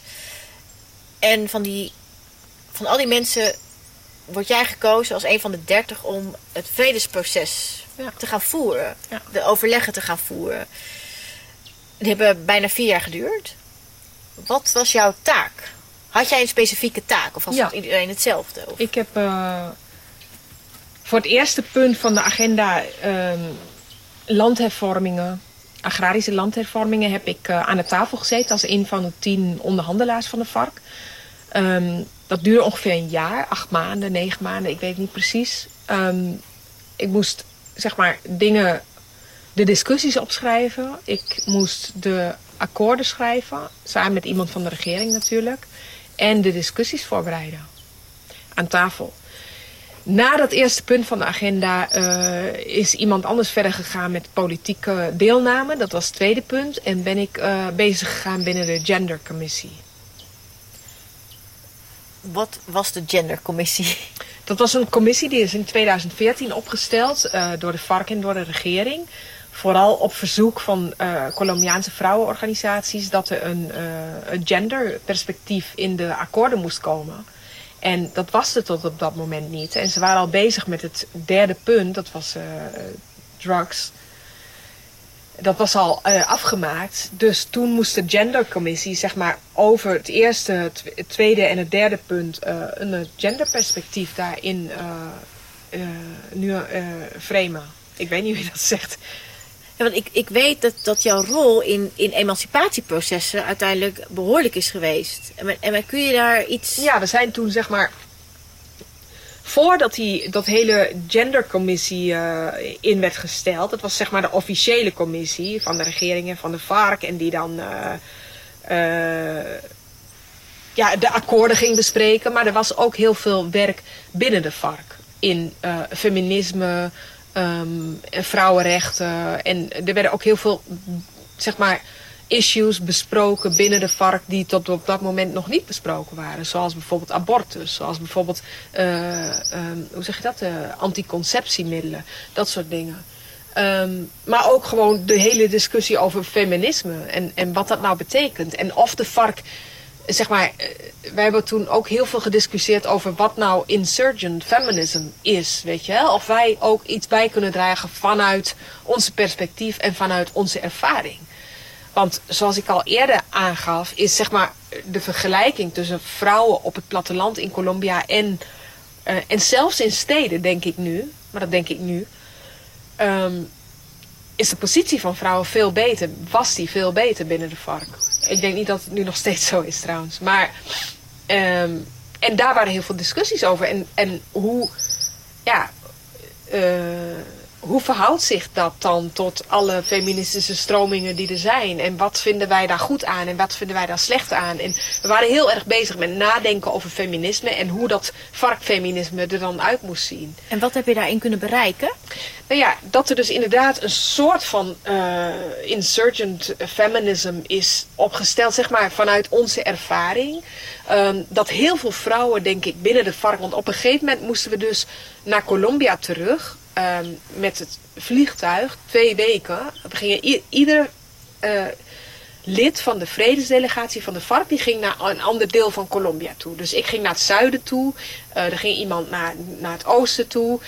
Om zeg maar pedagogie te geven over de vredesakkoorden. En daar ging bij elke commissie die naar Colombia ging, zat iemand die de gender uh, uh, perspectief van het akkoord moest uitleggen aan de guerrilleros die in de kampen zaten. En denk je dat dat echt als een cultuurverschil heeft geleid? Ja, ik denk het wel. Ik, heb, ik moest zelf dus een, een gender talk geven uh, aan guerrilleros en guerrilleras in het zuiden van het land. En dat was echt een super coole discussie. Echt, uh, ja, vrouwen die echt opstonden en het hadden over gelijke rechten van de vrouwen, bijvoorbeeld binnen de vark ook. Want hoewel het binnen de vark beter is, maar het was gewoon niet gelijk, vonden heel veel vrouwen. En ook die discussie over abortus en de discussie over of er eigenlijk wel gelijke taken waren binnen de vark. En er was echt een felle discussie die er toen gevoerd is. En ik merkte echt dat, zeg maar, ik heb wel het gevoel, ik, ik, hoe zeg je dat nou? Ik strooi mezelf niet graag bloemen toe. Zeg je? Uh, je wil geen veer je eigen reet steken. Aha, zoiets. Uh, maar ik denk wel dat zeg maar, uh, de vrouwen die binnen die vredesdelegatie actief waren voor het feminisme en voor vrouwenrechten, eh, Victoria, ik, Olga, ehm, dat we wel echt bereikt hebben dat die discussie inderdaad op de agenda is gezet binnen de vark. En ook zeg maar tot, tot, tot alle hoeken van de vark. Dat het, iedereen weet, iedereen, is het, is, iedereen weet daar iets over. Is het, is het je grootste verworvenheid? Nou, ik vind dat, ik vind dat wel heel belangrijk. Er is zeg maar. Nu praat ik met iemand van de. Bijvoorbeeld, ik ben laatst nog iemand tegengekomen. Die kwam helemaal uit het zuiden van het land. Het was niet eens een, een guerrillera. En die zei van nadat jij uh, bij ons langs bent geweest, hebben wij een gendercommissie opgericht. Nou, dat vind ik heel erg leuk om te horen. En ik, ik denk ook dat er binnen de vark ook het feit dat het echt door de directie op de agenda is gezet, dit soort dingen, zoals vrouwenrechten en vrouwenrechten in Colombia. Niet alleen binnen de vark, maar ook in Colombia. Ik denk dat dat wel echt een grote ja, hoe noem je dat? Verworvenheid is. Ja, er is nu een, een eh, is vrouwelijke vicepresident. eh, Ja. Ja. eh, is, zit, is daar een link? Heeft dat iets met elkaar te maken? Nee, ik denk. eh, ik denk dat dat meer te maken heeft. Zeg maar, dat moet je binnen een grote, grotere context zien als een progressieve linkse regering die eindelijk, eindelijk aan de macht is gekomen voor de eerste keer. Ik denk in 200, 300 jaar. Ehm, en die inderdaad een, een eh, zwarte en vrouwelijke vicepresident heeft. Tot onze grote trots. Ja, Ja. dat, dat, dat eh, begrijp ik heel goed. Ja. Ehm, iets anders. Je zat bijna vier jaar in Havana nadat je ongeveer tien jaar in de jungle hebt gezeten. In de jungle was je nagenoeg onbereikbaar. Maar in die tijd zijn er heel veel publicaties geweest waar we het nu al een paar keer over hadden. Maar in Havana werd jij ineens bereikbaar en aanspreekbaar. En er zijn ook best wel wat journalisten, uit Nederland ook, naar Havana gekomen om jou te spreken en te interviewen. Ehm, maar jij, voor zover ik weet, heb je daar nooit verdedigd tegen alle verhalen die niet klopten. eh, die de jaar daarvoor over jou zijn gepubliceerd. Dus, dus wat, wat bijvoorbeeld eh Lidwien zegt en wat, wat Beatrice de Graaf schrijft. Namelijk, je bent een terrorist, je bent gevaarlijk, je hebt bloed aan je handen, je hebt iemand vermoord. Je bent daar niet tegen ingegaan. Waarom niet? Nou ja, er zijn een paar redenen voor. In de eerste plaats. ehm, ik, ehm, ik was daar in Havana woordvoerster van de FARC. Eh, ik, was, ik zat daar niet om mezelf te verdedigen of om over mezelf te praten. Er was een. eh, er waren heel veel dingen om over te praten. Dus ik, ik, ja, als woordvoerster, je, gaat niet, je moet je zoiets voorstellen van een woordvoerster van het, van het Witte Huis in de Verenigde Staten. Die gaat, niet, eh, die gaat het niet over problemen met haar man hebben of zo. Weet je wel, zoiets. Dat in de eerste plaats. In de tweede plaats, ik had niet echt het gevoel dat de Nederlandse media en eh, buitenlandse media en ook niet de Colombiaanse media en zeker niet in de eerste periode, de eerste twee, drie jaar van de vredesbesprekingen, echt geïnteresseerd waren in wat ik te vertellen had. Ze waren meer geïnteresseerd in wat ze zelf konden bevestigen van wat ze al dachten over de vark en over mij. Dus het, die interviews die waren heel vervelend ook. Eh, vervelend in die zin van, ja, ik, ik vind het niet erg ehm, om, om het met slachtoffers te hebben over wat de vark misdaan heeft, weet je. Dat, dat is gewoon gebeurd binnen een conflict, binnen een oorlog. Eh, ik vind het ook niet erg om dat, weet ik veel, toe te geven of... ehm, maar het is wel vervelend als je daardoor, zeg maar, als daar de hele tijd alleen maar op gehamerd wordt. Zo van, je moet iets zeggen daarover, je moet het toegeven. Je hebt iets slechts gedaan en je bent slecht. En ja, nou ja, op een gegeven moment dan ben je de hele tijd bezig om jezelf te verdedigen. En dan, eh, ja, dan, dan is er niet Maar- zo heel veel ruimte om andere dingen te zeggen. En zeg maar de vark te verdedigen, niet mezelf te verdedigen. En in de derde plaats, eh, ik denk, en ik dacht toen heel sterk. Nou, het heeft misschien ook wat te maken met collectiviteit. Hè? En niet dingen willen individualiseren als je binnen zo'n gemeenschap zit. Maar ja, dat tezijde. Ik dacht toen ook heel vaak van ik ga niet. eh, zeg maar, er komt een vredestribunaal, er komt een waarheidscommissie. Ik ga mezelf niet zitten verdedigen tegenover de media. Dat vind ik gewoon. Was je er te trots voor? Of wilde je de aandacht niet afleiden van het, het proces? Nou ja, misschien was het wel trots. Het was ook zeker dat ik de aandacht niet wilde afleiden. Maar ik vind het ook eh, respectloos of zo. Voor zo'n proces en voor zo'n vredestribunaal. Ik ga dan een beetje in de media zeggen van wat waar is. ehm, wat niet waar is. Nee, dat moet een vredestribunaal doen. En daar ga je niet over in de media eh, praten, vind ik. Dat vond je toen. En maar Ja. nu, hoe denk je dat het een, een, ehm, een, een verkeerde inschatting is geweest? Ja, Want- nou ja, het is wel een beetje zo, hè. Als je niks zegt, dan gaan mensen er ook vanuit dat het zo is geweest. Dus, Precies. maar ja, dan denk ik nog, daar ben ik wel een beetje te trots voor, ja. Dan denk ik Ja. nog van, ja, waarom moet ik nu er zijn zoveel dingen te vertellen over de vark, over het vredesproces, over waar we mee bezig zijn. En dan moet ik mezelf een beetje gaan zitten verdedigen tegen dingen die dezelfde media groot hebben gemaakt. Of die Lidwin Soempolle heeft verzonnen. Of die Beatrice de Graaf hebben verzonnen, weet je wel. Had je toen al, ehm, dat kun je nu denk ik wel inschatten, een, een, een goed beeld van hoe schadelijk die publicaties eh, voor jou waren en uiteindelijk ook zijn gebleken? Nou ja, misschien wel niet. Misschien, misschien heeft dat ook wel meegespeeld. Zo van, ik had ook niet eh, helemaal door hoe groot dat was. Of Ja. hoe mensen echt over me dachten of zo in Nederland. Dus je, had misschien, je zag misschien het belang nog niet van eh, dingen laten rectificeren.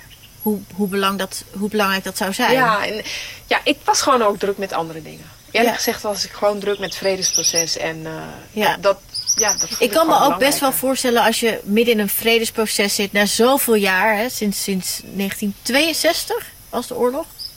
Het laatste vredesproces was in, in 2001 afgelopen. Hè? Ja, precies. Maar goed, eh, het conflict was er natuurlijk al heel lang. Ja. Dat dan er niets belangrijker is dan die vrede. Vrede Ja. opbouwen. Ja. Ja. Denk je dat ehm, Nederlandse journalisten dat niet hebben begrepen? Nee, dat denk ik niet. Hoe stom is dat? Heel stom. nee, ik denk wel dat er mensen zijn die dat. Ik kan uitzonderingen noemen. Ik denk dat Edwin Koopman bijvoorbeeld wel altijd. eh, ehm, ja, een brede, dingen in een bredere context heeft gezien. Zonder daar zelf. eh, hij was niet, niet kritisch. Maar hij had wel zoiets van: ja, oké, we kun, kunnen we het nu even niet over Tanja hebben. En eh, gewoon even over Colombia en over het vredesproces. En over wat hier aan de gang is, weet je wel. Maar ik denk dat heel veel journalisten gewoon eh, daar geen enkele interesse in hadden. En het was gewoon Tanja, Tanja, Tanja. Ja. En wat kunnen we daar nog over zeggen, weet je wel? Echt, ja, zo erg dat mensen echt op een gegeven moment zo'n, zoiets hadden van... Oh, weer die Tanja. ik had zelf zoiets van, oh jezus, weer Tanja. Kunnen we het ook eens niet Ja, dat, dat, ik, dat, ik denk, eh, ik weet dat niet. Ik weet dat niet. Ik kan alleen maar eh, voor mezelf spreken dat ik eh, publicaties over jou in die tijd met grote interesse volgde. En er ook wel kranten voor kocht als er weer ergens een heel groot stuk over je Ja, stond. goed, maar Maar, Op een gegeven eh, moment denk ik dan wel van... Oké, ik vind het niet erg als we het over Tanja gaan hebben... maar koppel het dan wel ergens aan. Want Ja. het gaat dan alleen nog maar... Het is, het, is, het is gewoon echt sensatie op een gegeven moment. Ja, Sensatie in die zin van... Tanja heeft een liefje in Havana... en Tanja die vindt dit... en Tanja die vindt de Zwarte Pieten discussie onzin... en weet ik wat. En ja, dat gaat nergens meer over. Laten we het even over Colombia hebben. Hè? Dat is een vrede. Niet eens over, over Colombia, zeg maar, als mensen dat niet interesseert. Want Colombia is een faraway show voor heel veel mensen. Maar een vredesproces, dat is toch interessant? Ook voor Nederlanders? Denk ik altijd. Maar goed, dat zal wel niet dan. Maar ja. er is een akkoord gekomen in 2016. Wat hield dat akkoord in? Nou ja, er waren dus zes punten op die agenda. Het was een akkoord over. Het eerste punt was landhervormingen. Ehm, dat was bijvoorbeeld, er was een, een, een landfonds opgericht waar 3 miljoen hectares eh ingestopt moesten worden. Er is uiteindelijk niks van terechtgekomen. 7 miljoen hectares zouden geformaliseerd worden. Dus zouden mensen hun land eigendom, officieel eigendom krijgen. Eh, maar ook hervormingen zoals eh, ehm, gezondheidszorg op het platteland, onderwijs op het platteland en noem maar op. Het tweede punt was politieke deelname. Dus eh, deelname voor die bevolkingsgroepen die historisch zeg maar, uitgesloten waren van de politiek. Ehm, Is dit het moment dat de FARC een politieke partij werd? dat heeft meer te maken met politieke reïntegratie. Dat was, eh, zat in het derde punt van de agenda. Dat heette eh, End of Conflict. Dus einde van het conflict. En ehm, daar staat zeg maar in politieke, economische en sociale reïntegratie. En die politieke reïntegratie, dat is zeg maar het punt waarop FARC eh, zeg maar belooft, of waarin staat dat FARC een politieke partij gaat worden. En dat FARC ook tien eh, zetels krijgt in het congres. Maar het tweede punt gaat echt over politieke deelname van de bevolking. en dan is de, het vierde punt, dat is eh, ehm, solution to the problem of illicit drugs. Wat in de media heel sterk gebracht is als vark die drugsroutes eh, op moeten geven of, of eh, moeten informeren over drugsroutes. Maar in feite was dat een, eh, een punt over vrijwillige substitutie van coca crops. En uiteindelijk is daar ook heel weinig van terechtgekomen. door- Vrijwillige substitutie. Wat, wat, ja, zeg maar coca-boeren die gaan zeggen van met behulp ook van met door ehm, bemiddeling van de vark ook, die ook in het begin heel veel actief is geweest daarmee en ook veel met bo- coca-boeren heeft ge- gepraat. Die coca-boeren hebben dus op een gegeven moment besloten van nou, wij gaan vrijwillig die coca-gewassen ehm, vervangen met andere gewassen. Maar er moeten wel investeringen komen, zoals betere wegen. Dus daarom is het vierde punt ook heel erg gelieerd aan het eerste punt. Weet je, want als er geen wegen zijn om producten. Eh, Precies. en als er geen, eh, weet ik veel, we moeten technische hulp hebben, we moeten credits hebben, we moeten weet ik wat hebben. En uiteindelijk hebben heel veel mensen dus, eh, ik geloof zo'n 98% van alle coca-boeren die willen echt wel die coca-gewassen opgeven. En uiteindelijk is daar weinig van terechtgekomen. En nu met En er deze is weinig van terechtgekomen door die infrastructuur die niet... onderfinanciering van het hele project. Dus mensen hebben hun coca-gewassen opge- opgegeven en er kwam bijna niks voor terug. Dus heel veel mensen die kregen dan bijvoorbeeld 20 kippen. Of, eh, ja, weet ik veel, een, een zaadjes voor iets. Weet je wel? Maar ja, da- dat is geen eh volwaardige substitutie. Ja. Dus er is weinig van terechtgekomen. En nu met deze nieuwe regering willen ze dat weer nieuw leven inblazen. Eigenlijk het hele vredesakkoord, maar ook dat punt over ehm, vervanging van coca-gewassen. Dus dat gaat heel interessant worden. Als ze dat goed doen, dan kan het een hele interessante oplossing zijn voor heel veel problemen in Colombia. Onder andere het geweld dat nu nog steeds doorgaat. Dus je bent hoopvol met deze nieuwe regering. Ja, zeker. Zeg je. Want was je toen tevreden over het vredesakkoord? Ja, over het vredesakkoord wel. Maar ja, een vredesakkoord, uiteindelijk zijn het gewoon eh, eh, beloftes die op papier staan. En als je daar niks tegenover hebt staan, dan is het heel moeilijk om, eh, om te zeggen van je moet die beloftes nakomen. Je kan dat wel zeggen, maar ja, als ze dat niet willen. En er was duidelijk, ehm, na die regering waar we toen het vredesakkoord mee hebben ondertekend, was een andere regering, een extreemrechtse regering, die eh, vanaf het begin af aan heeft gezegd van we zijn niet eens met het vredesakkoord. En eh, die hebben stukjes van het vredesakkoord geïmplementeerd. Wat zij belangrijk vonden en goed vonden. En eh, wat ze toch al moesten doen eigenlijk. En andere gedeelten, zoals bijvoorbeeld die coca-vervanging van gewassen. eh, zoals bijvoorbeeld het eerste punt over agrarische hervormingen. Hebben ze gewoon eigenlijk links laten liggen. En eh, nou ja, een groot fiasco van de implementatie. Ehm, je bent nu antwoord aan het geven op een vraag die ik had staan. Dus ik ben even, wa- wa- wat zal ik je nu vragen? Maar je bent, eh, je was toen inmiddels 14 jaar bij de FARC. Ja. Toen, hè, toen het vredesakkoord was gesloten. Had je toen, hè, het vredesakkoord was er. Hè, dus je, je gaat bij de FARC en je zit 10 jaar in de jungle. Je gaat bijna 4 jaar in Havana zitten. Heb je het gevoel dat eh, jij over die jaren echt een nuttige bijdrage hebt kunnen leveren? Bij- Zeg maar, was er iets anders gelopen als jij daar niet had gezeten? Nee, zeker niet. Het was niet van nut of het is niet anders gelopen? Of allebei? Nou ja, het was eh, niet anders gelopen. Ik denk niet dat ik... eh, nou ja, Tanja die kwam bij de vark en toen ging alles veranderen. En toen werd alles beter of toen werd alles slechter of weet ik wat. Nee, natuurlijk niet. Je hebt zeg maar als individu daar heel weinig eh, invloed op. Het is gewoon een beweging. Eh, ja, waar bepaalde beslissingen worden genomen. Waar jij ook niet eens invloed op hebt. Want ik was helemaal geen commandant. Of ik was helemaal niet iemand die eh maar je was wel een van de 30 mensen in Havana. Ja, ik was, en je had dat alleen kunnen doen als je. Hè, eh, je had het niet kunnen doen als je niet eerst 10 jaar in die jungle had gezeten. Ja, dat is toch? ook zo. Ja, zo zie ik dat ook een beetje. Weet je, En, zo en, van, en, en heb je daar dan het gevoel dat, dat er dingen dat het nuttig echt? gaat, zeker wel. door jou zijn gekomen? Nee, ik, ik geloof daar niet zo in. Ik geloof ook niet zo in het individu. Dat klinkt heel eh, China. Maar eh, Nou, ik weet niet. ja, ik, ik geloof niet zo in het individu gewoon. Ik geloof in processen. Ik geloof in mensen die processen in gang zetten, gezamenlijk. Ehm, en ik denk zeker dat ik een, eh, een schakeltje ben geweest in dat hele geheel. En dat zeg ik niet omdat ik bescheiden ben of zo.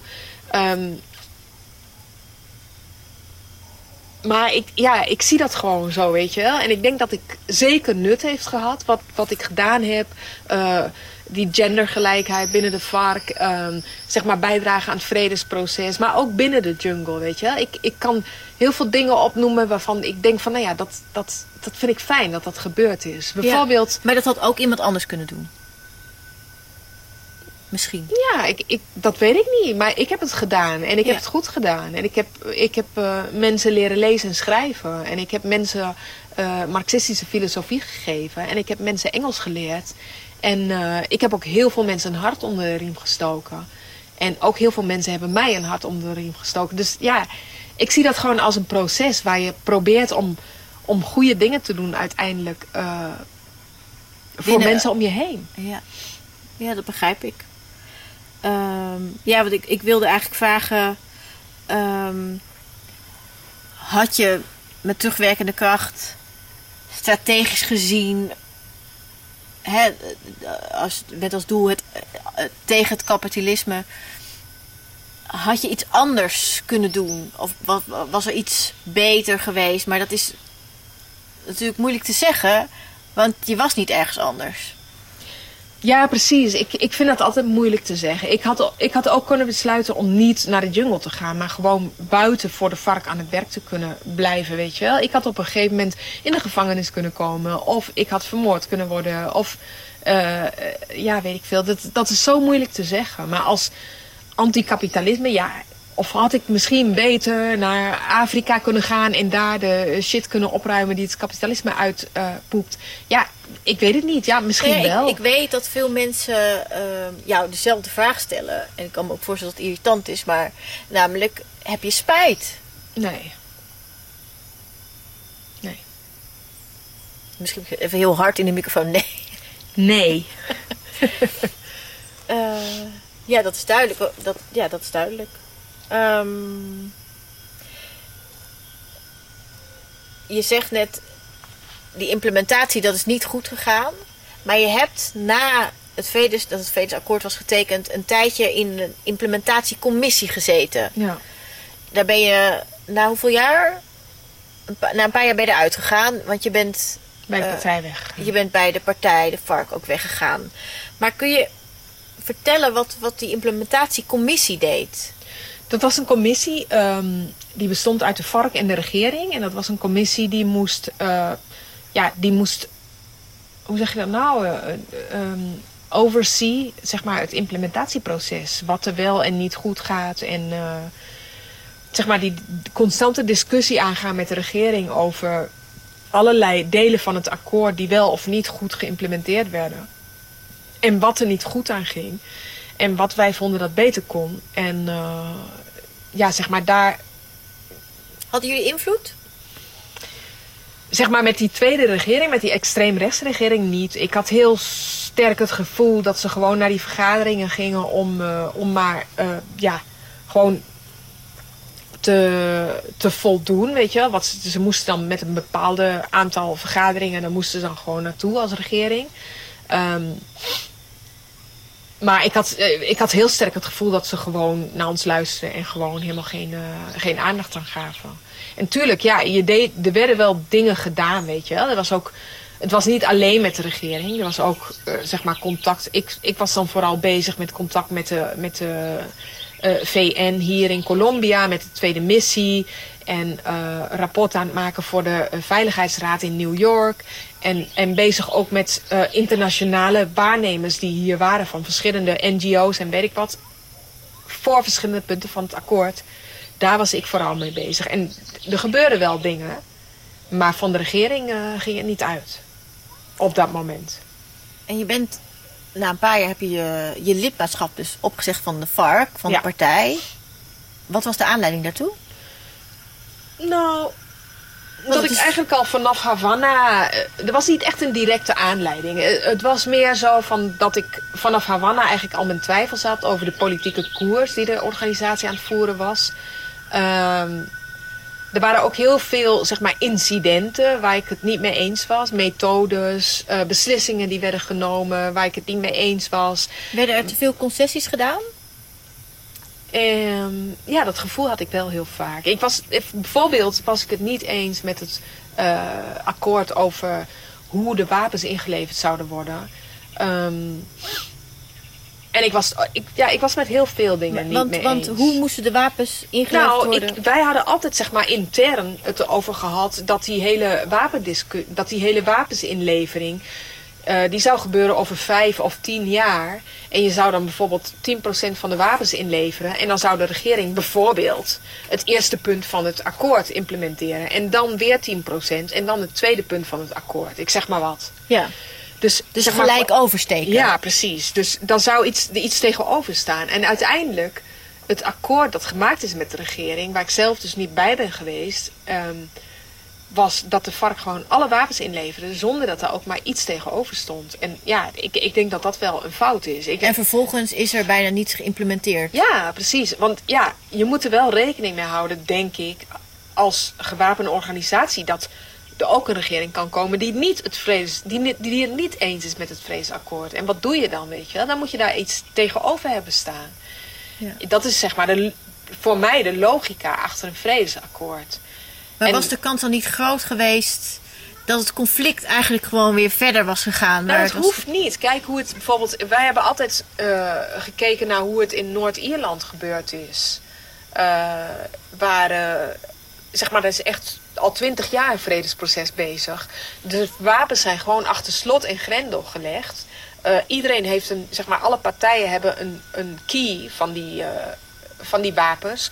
En uiteindelijk maakt het helemaal niemand meer uit of die wapens nog bestaan, of ze wel of niet bestaan. Dat weet niemand ook. Dat weet niemand. Maar het maakt niks meer uit. Ja. Weet je? Want Dus eigenlijk zeg je, we hadden gewoon- moeten leren van eerdere situaties. Ja, dat denk ik wel. Ik denk dat het beter was geweest. En daarna, ik ik denk dat in- Colombia eenmaal, dat er toen ja, heel veel concessies zijn gedaan aan de regering. En ook heel veel momenten waarop ik dat eigenlijk niet nodig vond. En waarop ik eigenlijk dacht van, nou, hier moet... eh, hier, moeten, hier zouden andere beslissingen moeten worden genomen. Uit solidariteit met, met eh, mensen die door de regering vervolgd worden, bijvoorbeeld. Van, van onze partij. Ehm, We horen trouwens op de achtergrond steeds meer vogeltjes en insecten en een soort fluitend geluid. Dit, mensen in Nederland, is natuur. dat kennen we niet. of amper. Ehm, je bent uit de partij gestapt. En, ehm, maar het is niet dat je nu niks meer doet. Eh, want je bent ehm, heel erg betrokken bij een aantal reïntegratieprojecten. Ja. Dat zijn volgens mij projecten die zijn opgezet om mensen die eerst eh, vaak inheemse bevolking, denk ik, of oorspronkelijk bij inheemse bevolking, boeren, mensen die jarenlang in de jungle hebben geleefd met de vark, bij de guerrilla, om die nu aan het werk te krijgen in het tussen aanhalingstekens normale leven. Zeg ik dat goed? nee. Nee, oh. Ehm, ik ben zeg maar bezig met, met economische reïntegratie van ex-strijders. Dus eh, heel veel ex-strijders in het hele land die hebben coöperatieve ondernemingen opgezet. En ehm, nou ja, ik ben zelf betrokken bij een paar coöperatieve ondernemingen. We zijn zelf ook een coöperatieve onderneming aan het opzetten die producten van ex-strijders en van gemeenschappen, zoals inderdaad inheemse of boerengemeenschappen, die producten die willen, die willen we gaan, gaan verkopen hier in Cali. Ehm, maar ik ben ook bezig op nationaal niveau. Zeg maar, op nationaal niveau is het een hele grote coöperatieve onderneming die zeg maar ehm, services moet providen. Eh, sorry voor het Engels de hele tijd. Soms komt het er makkelijker uit. Ja, soms Ehm, dan ben je je Nederlandse term kwijt. ja. Ja. En Diensten moet verlenen. diensten moet verlenen aan alle coöperatieve ondernemingen die daar lid van zijn. Dus dat zijn zo'n stuk of 150. Ik denk dat er echt goede coöperatieve ondernemingen, dat zijn er misschien, weet ik veel, 70 of zo, de helft. Dat vind ik nog best wel veel.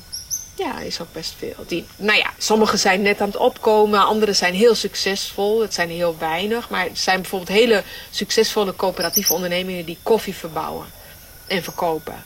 Eh, kleding. Sommige zijn heel succesvol geworden hier in Colombia. En, nou ja, en zo eh, proberen we dat een beetje op te bouwen, zeg maar, in economische zin. Zodat mensen eh, daar eh, op een gegeven moment eh, het idee is dat ze daarvan kunnen leven. Maar het, je noemt het een reïntegratieproject. Ja. En dan kom ik toch terug met, met hoe ik het beschreven van jij zei dit klopt niet. Maar ik met mijn Nederlandse brein, zeg maar. ik Je hebt ook een Nederlands brein, maar dat is misschien nu voor Colombiaans. Ik denk, oké, er hebben mensen misschien wel een hele volwassen leven, al vanaf jong volwassen leeftijd, bij de guerrilla gezeten in de jungle. En gaan nu een onderneming starten. Met een aantal andere mensen met een beetje vergelijkbare achtergrond. Dat lijkt me nogal een, een, een, eh, een grote stap, een verschil. Een soort, soort ja, een aardverschuiving in hoe je gaat leven. ja, dat is ook zo. En ehm, niet alleen in, in hoe je dagen eruit zien, maar je bent niet meer in je community. Ehm, je hebt niet meer je wapens. Er wordt niet meer voor je gezorgd. Ehm, mentaal gezien moet dat echt eh, een enorme omslag zijn. Ja, maar zeg maar, ik ben vooral bezig met economische reïntegratie. En als we het daarover hebben, over die mentale omslag en weet ik wat, dat is so sociale reïntegratie. Weet je wel? En, en dat is iets waar je eigenlijk niet zo goed mee bezig kan zijn. Dan wel dat je, weet ik veel, een, een kring van vrienden, ex-strijders om je heen hebt. die elkaar allemaal helpen, weet je wel. En, en waar je ook dagelijks mee begaan bent. Dus jij houdt Maar- je echt bezig, heel pragmatisch met, oké, er moet met economische Zo van, er moet geld op de plank komen. Om, ook omdat ik ervan overtuigd ben dat als mensen echt vooruit willen komen in het leven... en, en dan moeten ze eerst economisch... Ze moeten gewoon geld hebben. Als je Is geen dat- geld hebt, dan ben je Vind je het gek dat ik zeg dat is toch interessant dat jij precies deze taak nu op, op je hebt genomen als Nederlands jij meisje? kapitalistisch vindt? Nou, je, de- de- het anticapitalisme was jouw motivatie om je aan te sluiten bij de FARC. Ja, maar een coöperatieve onderneming is, geen, is, is anticapitalistisch. En daarom vind ik het ook zo interessant om daarbij te zitten. Een coöperatieve onderneming is een coöperatieve onderneming. Het is geen bedrijf. En, ehm, maar het doel is wel dat mensen geld verdienen. Nee, het doel is dat mensen daarvan kunnen leven. En daarvoor heb je geld nodig. En daarvoor heb je geld nodig, want we leven ja. in een kapitalistische maatschappij. Maar Dus is het een soort overleven in de kapitalistische maatschappij? Moet ik het zo zien? nou, je moet het zien als een manier van andere eh, economische ehm, alternatieven opbouwen binnen een kapitalist. Als eilanden van eh, alternatieven aan het kapitalisme binnen het kapitalisme. Zo moet je het een beetje zien. Ik, ja, ik vind het een beetje moeilijk uit te leggen. Maar zeg maar, coöperatieve ondernemingen, die bestaan trouwens niet alleen in Colombia, maar in de hele wereld. Zeker, zeker. Ja. Ehm, en dat, dat, die, zijn die hebben een hele andere instellingen. Hè? Dat is niet een bedrijf waar iemand, een CEO, eh, boven staat en die dan heel veel geld verdient en weet ik wat. Nee. En, en zouden mensen in Nederland bijvoorbeeld de koffie van de coöperatieve ondernemingen in Colombia kunnen kopen? Of de kleding of whatever er maar gemaakt wordt? Ja, dat is... De meeste coöperatieve ondernemingen zijn nog op dit moment nog niet zo bezig met export. Weet je wel? Dat is echt een, een eh, stapje hoger in de... Is dat, is dat een wens? Ik denk het wel. Op een gegeven moment zou dat wel heel erg leuk zijn. En ook, denk ik, niet eens zozeer om economische overwegingen. Maar meer omdat het leuk is uit, zeg maar, om solidariteit te voelen. Solidariteit te, te hebben met, met eh, andere landen en met andere bewegingen. En met ex-strijders bijvoorbeeld. Dus dan, ja, het, dan Als, is... als, als mensen die nu luisteren ze denken van, oh, maar ik wil dit steunen. Hoe zouden ze dat kunnen doen? Nou, dan kan ze, kunnen ze bijvoorbeeld onze crowdfunding steunen, die we gaan eh, beginnen, zo ergens volgende week, eh, om een truck te kopen. Wij, wij hebben Dit is een eh, podcast, dus, dus dit, dit gaat nog jaren gaan mensen dit luisteren. oh ja, ehm, Nou ja, er is nu dus een, een crowdfunding. bezig. Ehm, Daar ga jij vast naar verwijzen op jouw eh, Twitter en Instagram account. Ja, ik denk het wel als die uitkomt. Ja. Zo ergens, ja, nou ja, volgende week dus. en eh, daar willen we een, een vrachtwagen van kopen. En wat, wat, We hebben een vrachtwagen nodig. en waar heb je die voor nodig? Nou, om die producten van die extruiders, die wonen in heel veel gevallen wonen die heel ver weg. En op dit moment zijn die bijvoorbeeld koffie aan het maken. En die zijn hier, zeg maar in het zuidwesten van Colombia, eh, zijn ze eh, honing aan het maken. Ze hebben eh, bepaalde vruchten die ze op zuur zetten en op zoet zetten. Dus het idee is om met de vrachtwagen die producten op te gaan halen. Ze hebben ook vis. En, eh, en dat hier te verkopen in Cali. Dus daar hebben we echt trans, eh, eh, vervoer voor nodig. Vrachtwagen. En ehm, En dat is, is Nou. een project. We hebben al de steun zeg maar, van de Verenigde Naties. Die hebben ons gesteund. Die hebben ons een hele grote koelkast gegeven. En ook andere dingen die we nodig hadden voor het project. Maar het is niet genoeg. We hebben ook een vrachtwagen nodig, zijn we nu achter. En, ehm, nou ja, en ik, daar hoor gaan we je, dus ik heb je een paar keer de Verenigde Naties horen noemen. Zijn die heel betrokken? Ja, die zijn heel betrokken bij het vredesproces in Colombia. En, en, en zou je kunnen zeggen van nou, dat daar, die, die helpen ons? Ja, ja dat vind ik wel. Die, ik vind dat die een positieve rol hebben gespeeld. Op lokaal niveau, vooral op lokaal niveau. Die hebben overal mensen zitten, die weten precies wat er eh, aan de gang is op, eh, ja, zeg maar op, op lokaal niveau. Want jij hebt daar veel contact mee. Ja, ja, Ik, ik benoem het ook omdat ik weet dat ze dat. eh, kom je weer terug met het, met het hele beeld dat mensen van jou hebben, hè, door genoemde publicaties en dergelijke. Ehm, ik, ik kan me voorstellen dat het voor sommige mensen in Nederland onvoorstelbaar is dat jij, Tanja Nijmeijer, nu samenwerkt met de VN. Hoeft daar verder niks op te zeggen. Ik, ik meld het gewoon even. Ehm, ik wil het wil er nog even heel ergens anders over hebben. Want er is één incident waar we wat we nog niet hebben besproken, maar dat is eh, misschien wel levensbepalend voor jou geweest. Terwijl het, denk ik, op het moment vrij klein heeft geleken. Ehm, in jouw begindagen bij de FARC, toen je nog in Bogota zat, ehm, is er een beroep op je gedaan. En ehm, is er aan je gevraagd of je ergens iets wilde vertalen. Kun je Oh ja. vertellen wat daar is Oh. gebeurd? Ja, dat was niet in Bogota. Ik zat al in de jungle. Ik zat denk ik twee of drie maanden in de jungle toen. Dat was Is dat een- in die eerste zes maanden dat je eigenlijk tijdelijk er zou zitten? Ja. Ja, ja. Dus ik, Jij gaf daar eh, Engelse les? Ja, ik gaf daar Engelse les. En op een gegeven moment ehm, werd er dus aan mij meegedeeld dat er drie eh, Noord-Amerikaanse eh, gevangenen waren. In een ander kamp ergens. En wie van mijn leerlingen het beste zou kunnen vertalen voor die drie Noord-Amerikanen. Want ze wilden de dag daarna bij die mensen op bezoek. Mijn commandant dus, wilde bij ze op bezoek. En hij wilde dus met ze in gesprek gaan. En daar had hij een vertaler voor nodig. En toen op een gegeven moment, de dag daarna zijn we daar naartoe gegaan met alle drie leerlingen die ik toen had en, en ikzelf. Toen heb ik één leerling aangewezen eh, dat hij zou vertalen. Dat ging toen niet goed. Die, was, die werd heel nerveus. En toen eh, op een gegeven moment zei die commandant van, nou ja, dan moet jij het maar doen. En toen heb ik vertaald voor de drie eh, gevangenen. En ehm, wie waren die gevangenen? dat waren drie mannen die, zeg maar, private PMC's noemen ze dat ook wel, private military contractors waren. Dat doet de Verenigde Staten heel veel in, in conflicten, zeg maar, die, die onderhuren, of hoe zeg je dat, die outsourcing van eh, militaire forces. Dat zijn dan, zeg maar, civilians die eh, militaire taken vervullen binnen een conflict. Maar als die omkomen of als die gevangen worden genomen of weet ik wat, dan heeft de Amerikaanse regering daar helemaal geen verantwoordelijkheid over. Want het zijn eh, private military contractors.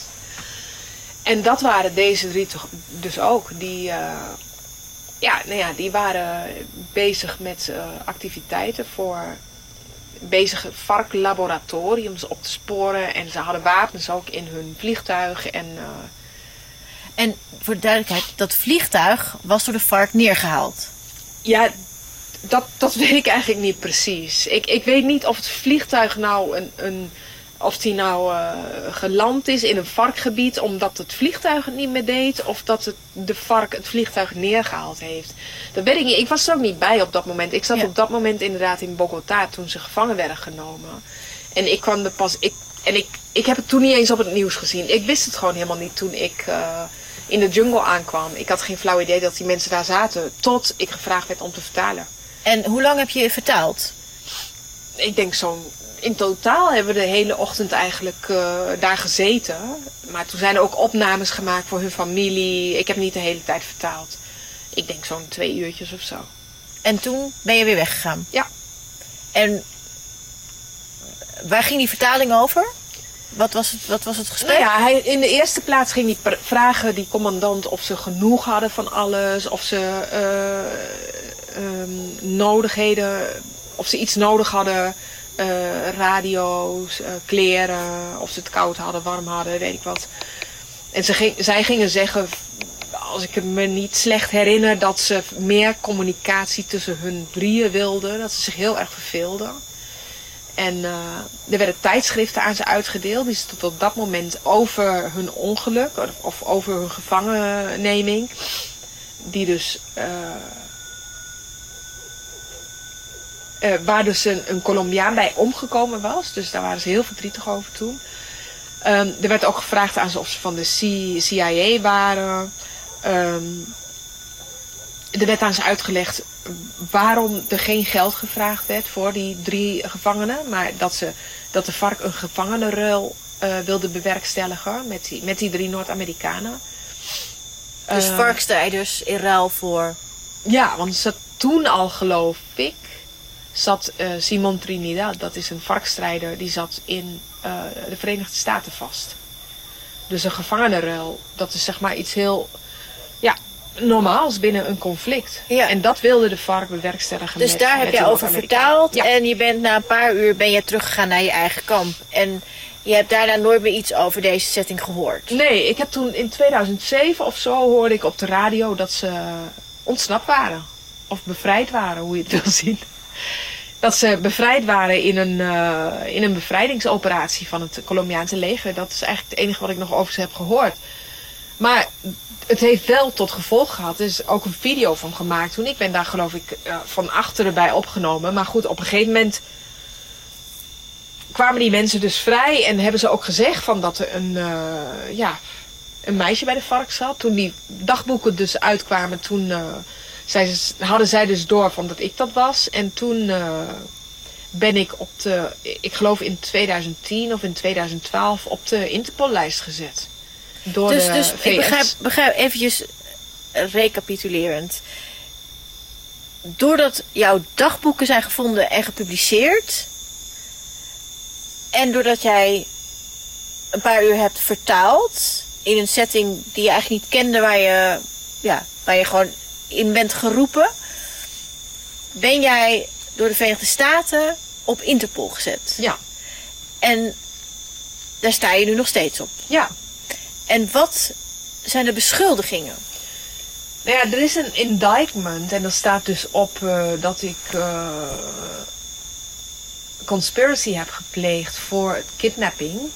Ehm, dat ik use of firearm during an act of violence, zoiets. Eh, kidnapping. eh, support to a terrorist organization. Ik, ik weet het niet precies zo uit mijn hoofd. Maar dat zijn ongeveer de, de, aan, de beschuldigingen. En eh, nou, ik zou zeggen dat dat niet klopt. Ja, nou ja, het klopt niet in die zin van dat ik helemaal niks eigenlijk te maken had met die hele, met die hele gevangenneming en met dat vliegtuig en weet ik wat. Eh, dat was een ander commando. Ik ken die mensen helemaal niet. Ja. Ehm, ja, ik, ben, ik, ben ook, ik was ook zeker geen commandant in die periode om te zeggen van, nou ja, voor chain of command heeft ze toch verantwoordelijkheid. Nee, dat was ik niet. Ik zat nog niet eens echt officieel bij de FARC. Dus ja, je, je, zeg maar, het vertalen kan je zien als een support aan, Ja. een, eh, aan, een, aan een terrorist organization. En ja, ja, ik ben lid geweest inderdaad van een, eh, eh, organisatie die op de lijst van terroristische organisaties stond in de VS. Maar ja, zeg maar, als die terroristische organisatie eh, door hun zo benoemd naar een vredesproces gaat en eh, daar eh, ehm, vrede gaat maken met de Colombiaanse regering. En als jij daar als de VS bij zit en het goedkeurt en het goed vindt en ook geld geeft om vrede op te bouwen in Colombia, dan moet je volgens mij als je A zegt ook B zeggen. Zo van, die, we laten die mensen gewoon eh, op die lijst staan. Maar we doen wel net alsof we het vredesproces ondersteunen. Dus ja, ik vind dat een beetje dubbel. Want, want even de consequentie, want het klinkt misschien nogal abstract. Je staat op de Interpollijst. Ehm, stel, je verlaat Colombia. Dan word ik opgepakt en uitgeleverd aan de Verenigde Staten. En dan? En dan eh, bega ik ongeveer hetzelfde lot als eh, mijn eh mede-kameraad die in de Verenigde Staten in de gevangenis zit al, ik geloof, 14 jaar. En hoe, hoe lang zou jij in de gevangenis moeten? Die Hoe heeft lang? 60 jaar gekregen. Ongeveer voor dezelfde beschuldigingen. Dus even terug. Je hebt twee uur vertaald in een setting die, waarvan je niet wist wat het was. Je werd er naartoe gehaald. Nou, ik, ik wist wel wat het was hoor. Maar ja, ik heb gewoon vertaald. Ik, ik zag dat eerlijk gezegd gewoon als een, eh, ja, iets humanitairs, weet je wel. Zo van, nou ja, er is hier niemand die Engels spreekt. Ik ben degene die Engels spreekt. Dus ja, hup. Ja. Eh, hoe moeten die mensen anders praten? Ja. Hè? Ik, Nou ja, ik, ik denk eh, dat niet, iedereen dat niet, eh, dat je niet wist wat het was. Ik, want ik vroeg je net, eh, dat vliegtuig is neergehaald en je zegt, dat weet ik eigenlijk niet zo goed. Dat bedoel ik daar eigenlijk mee. Eh, ja, dat, dat weet ik niet, want ik was er ook niet bij. Precies, je wist niet, je wist Ik, niet hoe die eh, mensen daar kwamen, wat, wat Nee. precies eh, de details waren. Ehm, en stel, je gaat nu naar Nederland. Aha. Kun je eigenlijk naar Nederland? Nee, dan word ik uitgeleverd dus aan de Verenigde Staten. Nederland gaat jou uitleveren aan de Verenigde Staten. Ja. Dus Nederland werkt mee aan Tanja Nijmeijer 60 jaar opsluiten. Ja, zeker. Heb jij eh, nog een Nederlands paspoort? Nee, ik heb eh, geen paspoort gekregen. Dat willen ze mij ook niet geven. Omdat de Nederlandse regering zegt dat ik, eh, dat ik dan het vredestribunaal zal ontvluchten. Ik ben al drie keer naar het vredestribunaal geweest. Ik heb ook een formulier ondertekend waarin ik zeg dat ik eh, naar het vredestribunaal ga. Drie jaar geleden, vier jaar geleden. Ik ben ook naar de waarheidscommissie geweest. Dus dat argument van dat Tanja het, het vredestribunaal gaat ontvluchten, ja, is een beetje vreemd. Maar goed, dat tezijde. eh ook al had ik een paspoort, dan zou ik nog niet naar Nederland reizen. Want ja, dan word ik ook uitgeleverd. Dus, who cares? En Colombia levert jou niet uit. Nee, want in Colombia heeft een vredesproces plaatsgevonden. En ik ben naar het vredestribunaal geweest. En ik heb geen dingen gedaan binnen het Colombiaanse conflict dat niet. eh, ehm, zeg maar binnen het Colombiaanse. Als binnen het Colombiaanse conflict. ehm, hoe zeg je dat nou? eh, ge, ge- geïdentificeerd kan worden. Snap je? Dus ik, ik ga hier naar het Vredestribunaal. Ik heb hier waarheid gesproken, zo noemen ze dat hier bij de waarheidscommissie. Ehm, als het Vredestribunaal op een gegeven moment, daar is geen uitspraak van geweest, maar als die op een gegeven moment zeggen van nou, eh, je hebt toch eh, iets gedaan waarvan wij vinden dat je daar straf voor nodig hebt, dan word ik hier berecht en bestraft ook in Colombia. Dus ja, dat is gewoon de gang van zaken hier in Colombia. Dan kan je niet plotseling zeggen van nou, we gaan dit meisje dan toch maar uitleveren. Ja. Want dat willen de Verenigde Staten. Nee, dat, dat werkt niet zo. Als je een vredesproces door bent gegaan, ja, dan verandert dat de hele situatie. En dat is iets wat volgens mij Nederland en ook de VS niet helemaal doorhebben. Op de een of andere manier. Er zijn volgens mij 13 ex-strijders die op Interpol staan. Klopt dat? Ja. Van Mensen de- die daar zeg maar, die iets met die zaak te maken hebben gehad. Omdat het om drie Noord-Amerikaanse burgers gaat inderdaad. En die zitten dus allemaal in, het, in dezelfde situatie als jij. Alleen die anderen zijn allemaal Colombianen. Ja, die mogen Colombia ook niet uit. En dat waren mensen op eh hogere posities.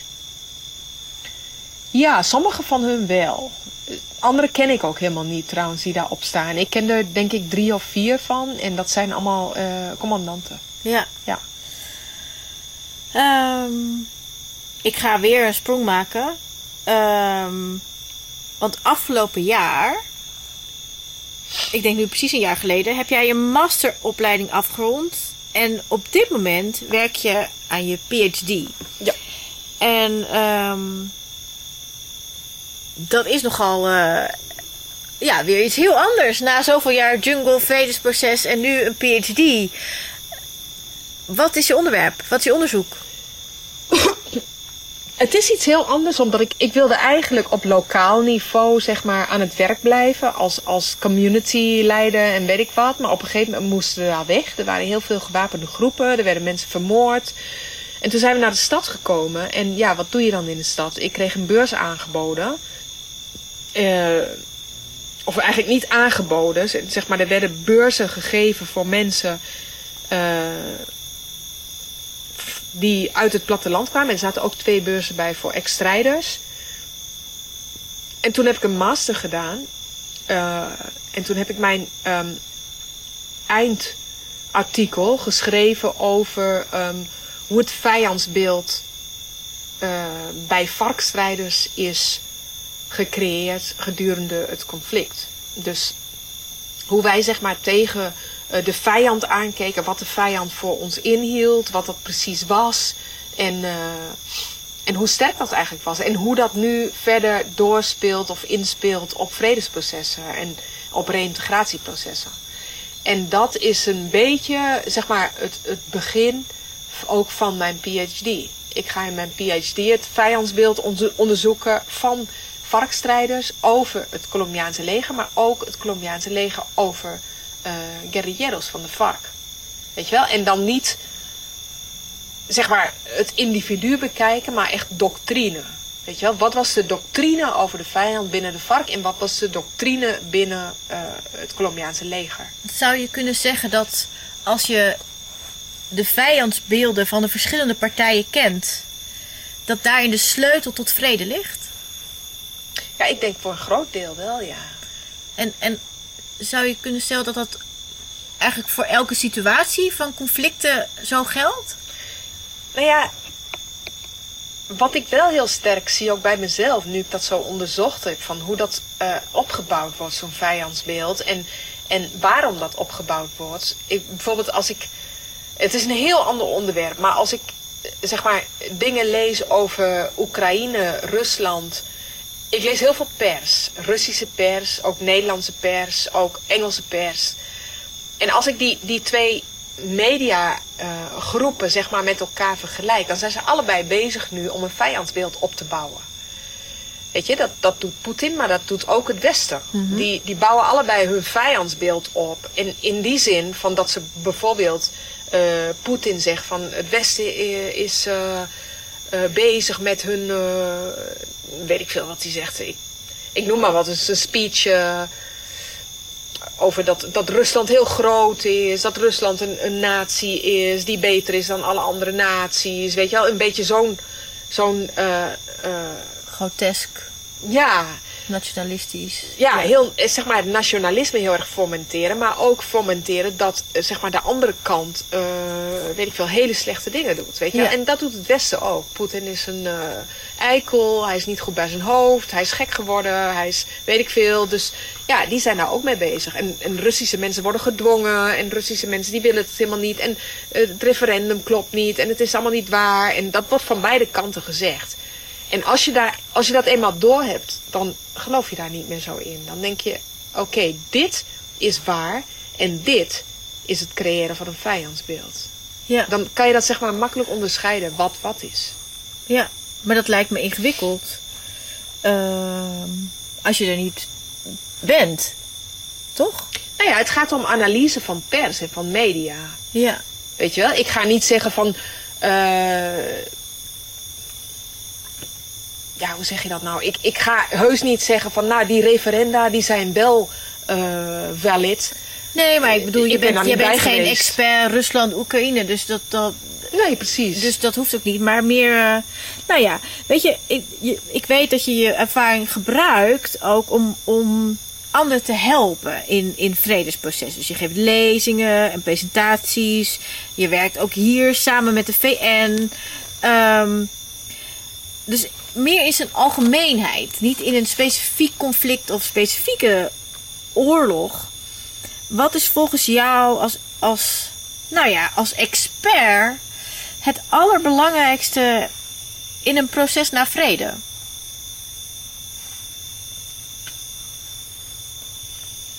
Implementatie. En wat bedoel je daarmee? Nou ja, als je zeg maar een vredesakkoord opstelt, daar heb ik het ook al eerder over gehad, dat zijn beloftes. Je schrijft dan gewoon op papier een aantal beloftes van wat jij wilt gaan waarmaken, weet je wel? Van de ene partij en van de andere partij. En die beloftes, die moeten dan ook na worden gekomen. En in het grootste gedeelte van vredesprocessen worden die gewoon niet nagekomen. En dan gaat het weer mis. Dus ik denk voor mij is het allerbelangrijkste gewoon volledige implementatie van die vredesakkoorden die worden gemaakt. Weet je wel? Dat is een akkoord over iets. Dus ja, een akkoord moet je ook nakomen.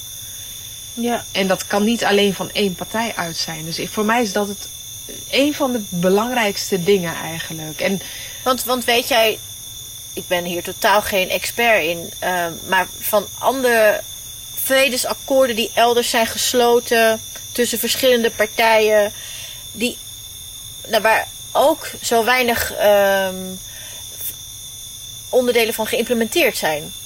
Ja, nou ja, de meeste vredesprocessen die mislukken in de wereld. En ja, Maar is dat dan niet al voordat er een akkoord is dat het mislukt? Nee, meestal is dat, gebeurt het binnen de implementatie van een akkoord. Omdat het niet snel genoeg gebeurt, omdat het niet goed genoeg gebeurt, omdat het eh, ja, niet in zijn volledigheid gebeurt. Dus de vredesakkoorden worden gesloten vaak. Ehm, vaak zien regeringen dan, zeg maar, als de wapens in zijn geleverd, zien ze dat als het eh, ending point, weet je wel. Dat was wat we wilden. Dus nu komt het allemaal goed.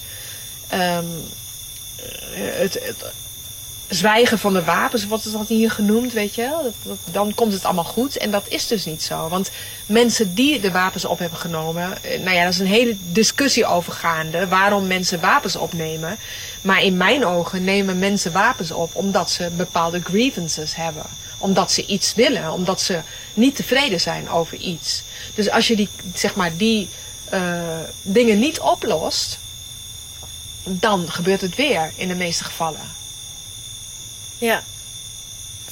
Er worden nu eh, hier in Colombia worden allerlei eh, onderzoeken gedaan naar wat er precies is gebeurd. Je hebt er al een aantal keer naar verwezen. Eh, door het Vredestribunaal en een waarheidscommissie. En nou ja, je werkt er ook aan mee. Maar wat. Het, dit, is nog niet afgerond. Wat verwacht je daarvan? Of wat hoop je dat een uitkomst zou zijn? Nou ja, ik, wat ik gewoon gezien heb, de waarheidscommissie is al afgelopen.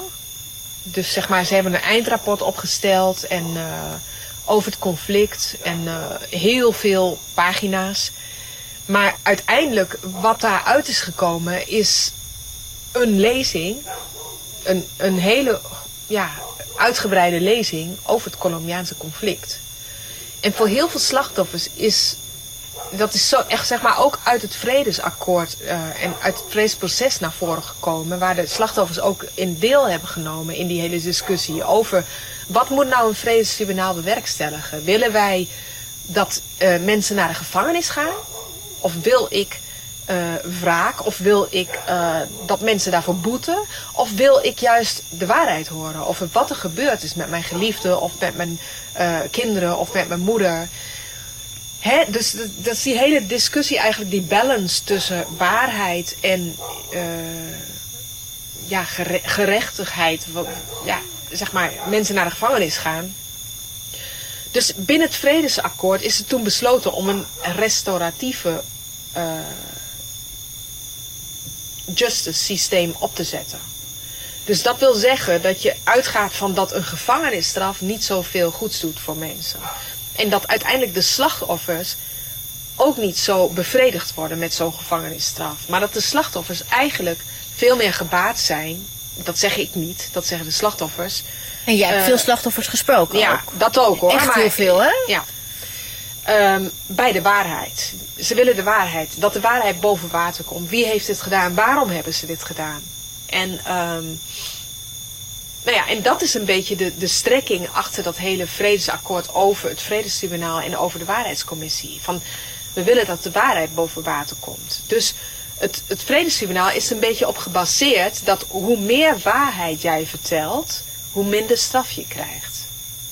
Dus als jij zeg maar de hele waarheid vertelt en de slachtoffers die zijn het daarover eens dat ze, dat ze bevredigd zijn in hun drang of in hun dorst naar waarheid, dan krijg jij bijvoorbeeld, dan krijg je geen gevangenisstraf, maar krijg je een, weet ik veel, werkstraf van drie jaar. Of ga je dingen doen met de community. Want jij bent ook voor die waarheidscommissie gekomen.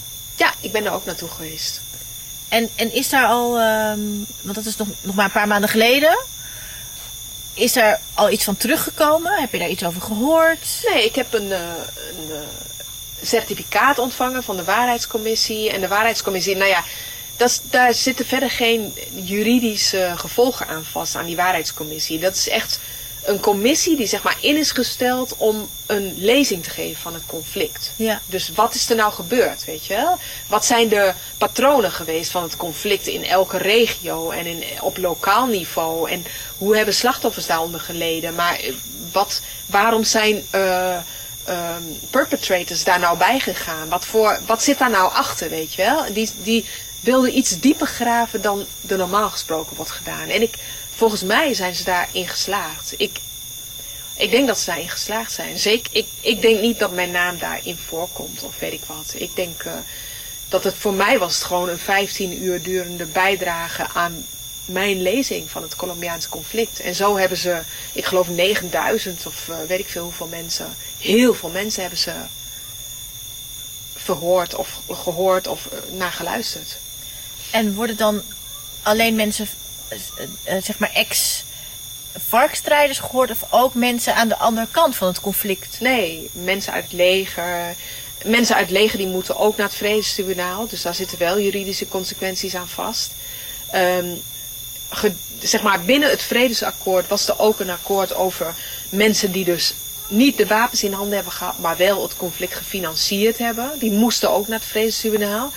De vorige regering heeft dat veranderd. Dus die mensen hoeven nu niet meer naar het vredestribunaal. Die hoeven alleen vrijwillig. Dus dat is echt een hele grote eh, teruggang voor mij, vind ik.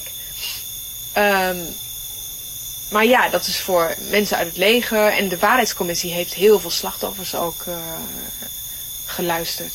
Nageluisterd. Heel veel. Ben jij, eh, voor zover je daar overzicht van hebt, daar tevreden over? Denk je dat het goed is gedaan? Goed is uitgevoerd? Het vredestribunaal of de waarheidscommissie? Allebei. De waarheidscommissie, ik heb wel het idee dat dat eh, in ieder geval heel erg eh groots is opgezet. Ik heb echt ook het gevoel, zeg maar, dat het niet alleen op nationaal niveau, dat ze niet alleen wat documenten hebben bekeken en dan tien ex-strijders hebben gehoord en dan tien militairen of zo. Nee, die hebben echt, zeg maar, hier op lokaal niveau en ook in de, die zijn echt tot de, in de verste uithoeken van Colombia zijn ze naartoe geweest om, om naar mensen te luisteren. Dus op zich ja, is dat al iets heel bijzonders hier in Colombia. Dat terzijde denk ik wel dat het een lezing is van het Colombiaanse conflict. En dat zeggen ze zelf ook. Van ja, je kunt niet naar iedereen luisteren. Je kunt niet eh, alle mensen... En ze zeggen ook bijvoorbeeld... Wij hebben veel meer eh ex-strijders van de vark te pakken gekregen dan militairen. Om naar te luisteren. En om onze cijfers op te halen en weet ik wat. En dat heeft ook invloed op die cijfers. Dat zeggen zij ook in hun publicaties. Dus zeg maar, dat, dat maakt ook dat er hele verschillende cijfers zijn over slachtoffers binnen het conflict. En, en eh, wat voor soort slachtoffers er zijn. En eh, ja, je kunt daar echt, als je wilt, kan je echt hele verschillende dingen zeggen over wat er nou binnen het conflict gebeurd is en wie dat nou gedaan heeft. En in die zin denk ik dat het gewoon belangrijk is dat er een lezing is van het Colombiaanse conflict. En zeg maar, door de jaren heen zullen er nog veel meer lezingen komen van het Colombiaanse conflict. Iedereen heeft zijn eigen lezing van wat er gebeurd is. we zitten nu. eh, ik- denk dat je, dat je het door de microfoon kan horen. Dus dat mensen thuis horen. Is nu Het zijn krekels. veel lawaai. Krekels, natuur nogmaals. Het is inmiddels donker hier. Ja. We zitten ehm, op een berg naast je huis met heel veel dieren om ons heen. Ehm, terwijl ik het zeg, komt er een hond met zijn hoofd op mijn schoot. Ehm, dit huis, hier woon je met Boris, jouw man. Je bent 2,5 weken geleden getrouwd. Ja. Daar was ik bij. Dat is de aanleiding geweest dat ik nu hier ben. Ja. Ehm, jullie huis zijn jullie nu iets meer dan een jaar aan het bouwen, denk ik. Ja. Eh, dat gaat heel goed. Het wordt heel mooi. Ehm, je bent afgestudeerd in je master, je PhD gaat heel goed. Dat ga je waarschijnlijk binnen een paar jaar al afronden. Dat hoop ik. Jouw man Boris is afgestudeerd twee maanden geleden, denk ik. Ja. Ehm, de helft van de tijd zorgen jullie voor twee kindjes. Ehm, dit klinkt alsof het eh, redelijk goed met je gaat. Ja, het gaat goed met me. Ik denk het wel. Ik denk eh, dat er in ieder geval hoop is. Ik denk eh, zeg maar dat het goed met je gaat niet te meten is in een dat we een huis aan het bouwen zijn of eh, Nee, maar drie goed. honden hebben en twee kinderen katten. waarvoor moeten zorgen en twee katten. Zeg maar. Maar ja, het, het gaat sowieso. Het, het is altijd maar wat je er zelf van maakt, denk ik. En ik, ik denk wel dat zeg maar als ik het over het collectief ex-strijders heb, denk ik dat het nu met deze nieuwe regering veel beter gaat worden. En ook met ons. Ik denk dat er gewoon veel meer mogelijkheden zijn tot echte implementatie van het vredesakkoord. En ik denk dat we daar. eh, Is er echt nieuwe hoop sinds... ja, ik denk dat mensen Deze echt, eh, verkiezingen. daar ja, gelukkig van kunnen gaan worden. Omdat er nieuwe mogelijkheden opengaan tot, voor eh, coöperatieve ondernemingen, maar ook ja, voor implementatie van het hele vredesakkoord. Is het einde van de kapitalistische wereld in zicht? I hope so. Ik denk, ik, ik hoop het echt. Dat hoop ik echt. Want anders, eh, ja, dan gaan we er gewoon eh, met z'n allen aan. Of hoe zeg ik dat? Ja. Ja. Dit is een aardig einde. Ja, nou ja, dat, dat is gewoon zo, weet je wel. En het, dat is ook, er zijn ook weinig mensen meer die dat ontkennen. Dus ik denk echt dat we op zoek moeten. eh, ik weet dat het in Nederland heel impopulair is om het over socialisme te hebben. Dus dat ga ik ook niet zeggen. Heb ik niet gezegd dit. Oké, Ehm, we vergeten het. Maar ik denk wel dat er gezocht moet worden naar alternatieven ehm, voor het kapitalisme. En eh, dan bedoel ik niet alternatieven binnen het kapitalisme, maar alternatieven buiten het kapitalisme. Ik denk dat dat eh, belangrijk is. Als wereld. Kunnen we van jou verwachten dat jij straks misschien ergens een nieuw initiatief start, ergens onderdeel van bent om, om toch dat gevecht nog verder op te pakken? Nou ja, het is wel heel moeilijk omdat ik ben al 44. Ehm, en dat wil niet zeggen zeg maar, dat ik mijn strijdlust verloren heb. Of dat ik, eh, maar ik ben al een heel proces door geweest. Hè? Ik, ik ben bij de guerrilla gegaan. Ik ben er weer eh, uitgegaan. Ik ben een vredesproces doorgelopen. Dus ik heb nu een beetje het gevoel dat ik ook een functie heb hier binnen Colombia. En sowieso, ik mag Colombia niet uit. Dus het, het moet hier gebeuren. Ehm, maar ik zal wel overal waar ik ook maar, eh, hoe zeg je dat nou, onrechtvaardigheid zie, dat bestrijden. En ook eh, het kapitalisme bestrijden, waar ik mogelijkheden zie. En nu, op dit moment, zeg maar, vanaf deze plek, vanaf, vanaf deze berg waar we nu zitten, is het voor mij het makkelijkste om, eh, om coöperatieve ondernemingen op te zetten. Dat is echt een manier om te zeggen van, nou, we willen het anders doen. Weet je wel, we geloven niet in het kapitalisme. Wij geloven erin dat 20% van onze winst naar onderwijs gaat voor al onze leden van de coöperatieve onderneming. En 20% gaat naar andere sociale investeringen. Dus dat is een keuze die je maakt. En ik denk dat dat succesvol maken ook een manier is om te laten zien van... hé hey jongens, eh, dit kan anders. Nou, ik, ik wil je heel erg bedanken, Tanja. Nou, graag gedaan. En ehm, ik denk ehm, dat het een heel bijzonder verhaal is. En, en, en misschien ook inspireert voor mensen. Ehm, nou, en laten we hierbij afsluiten. Ja. Oké. Dankjewel. Graag gedaan. Dit was het interview van Tinkerbell met Tanja Nijmeijer vanuit Colombia. In aflevering 3 van Hoe, het, allemaal misging met Chris. en Tink praten we hierover verder. Dag!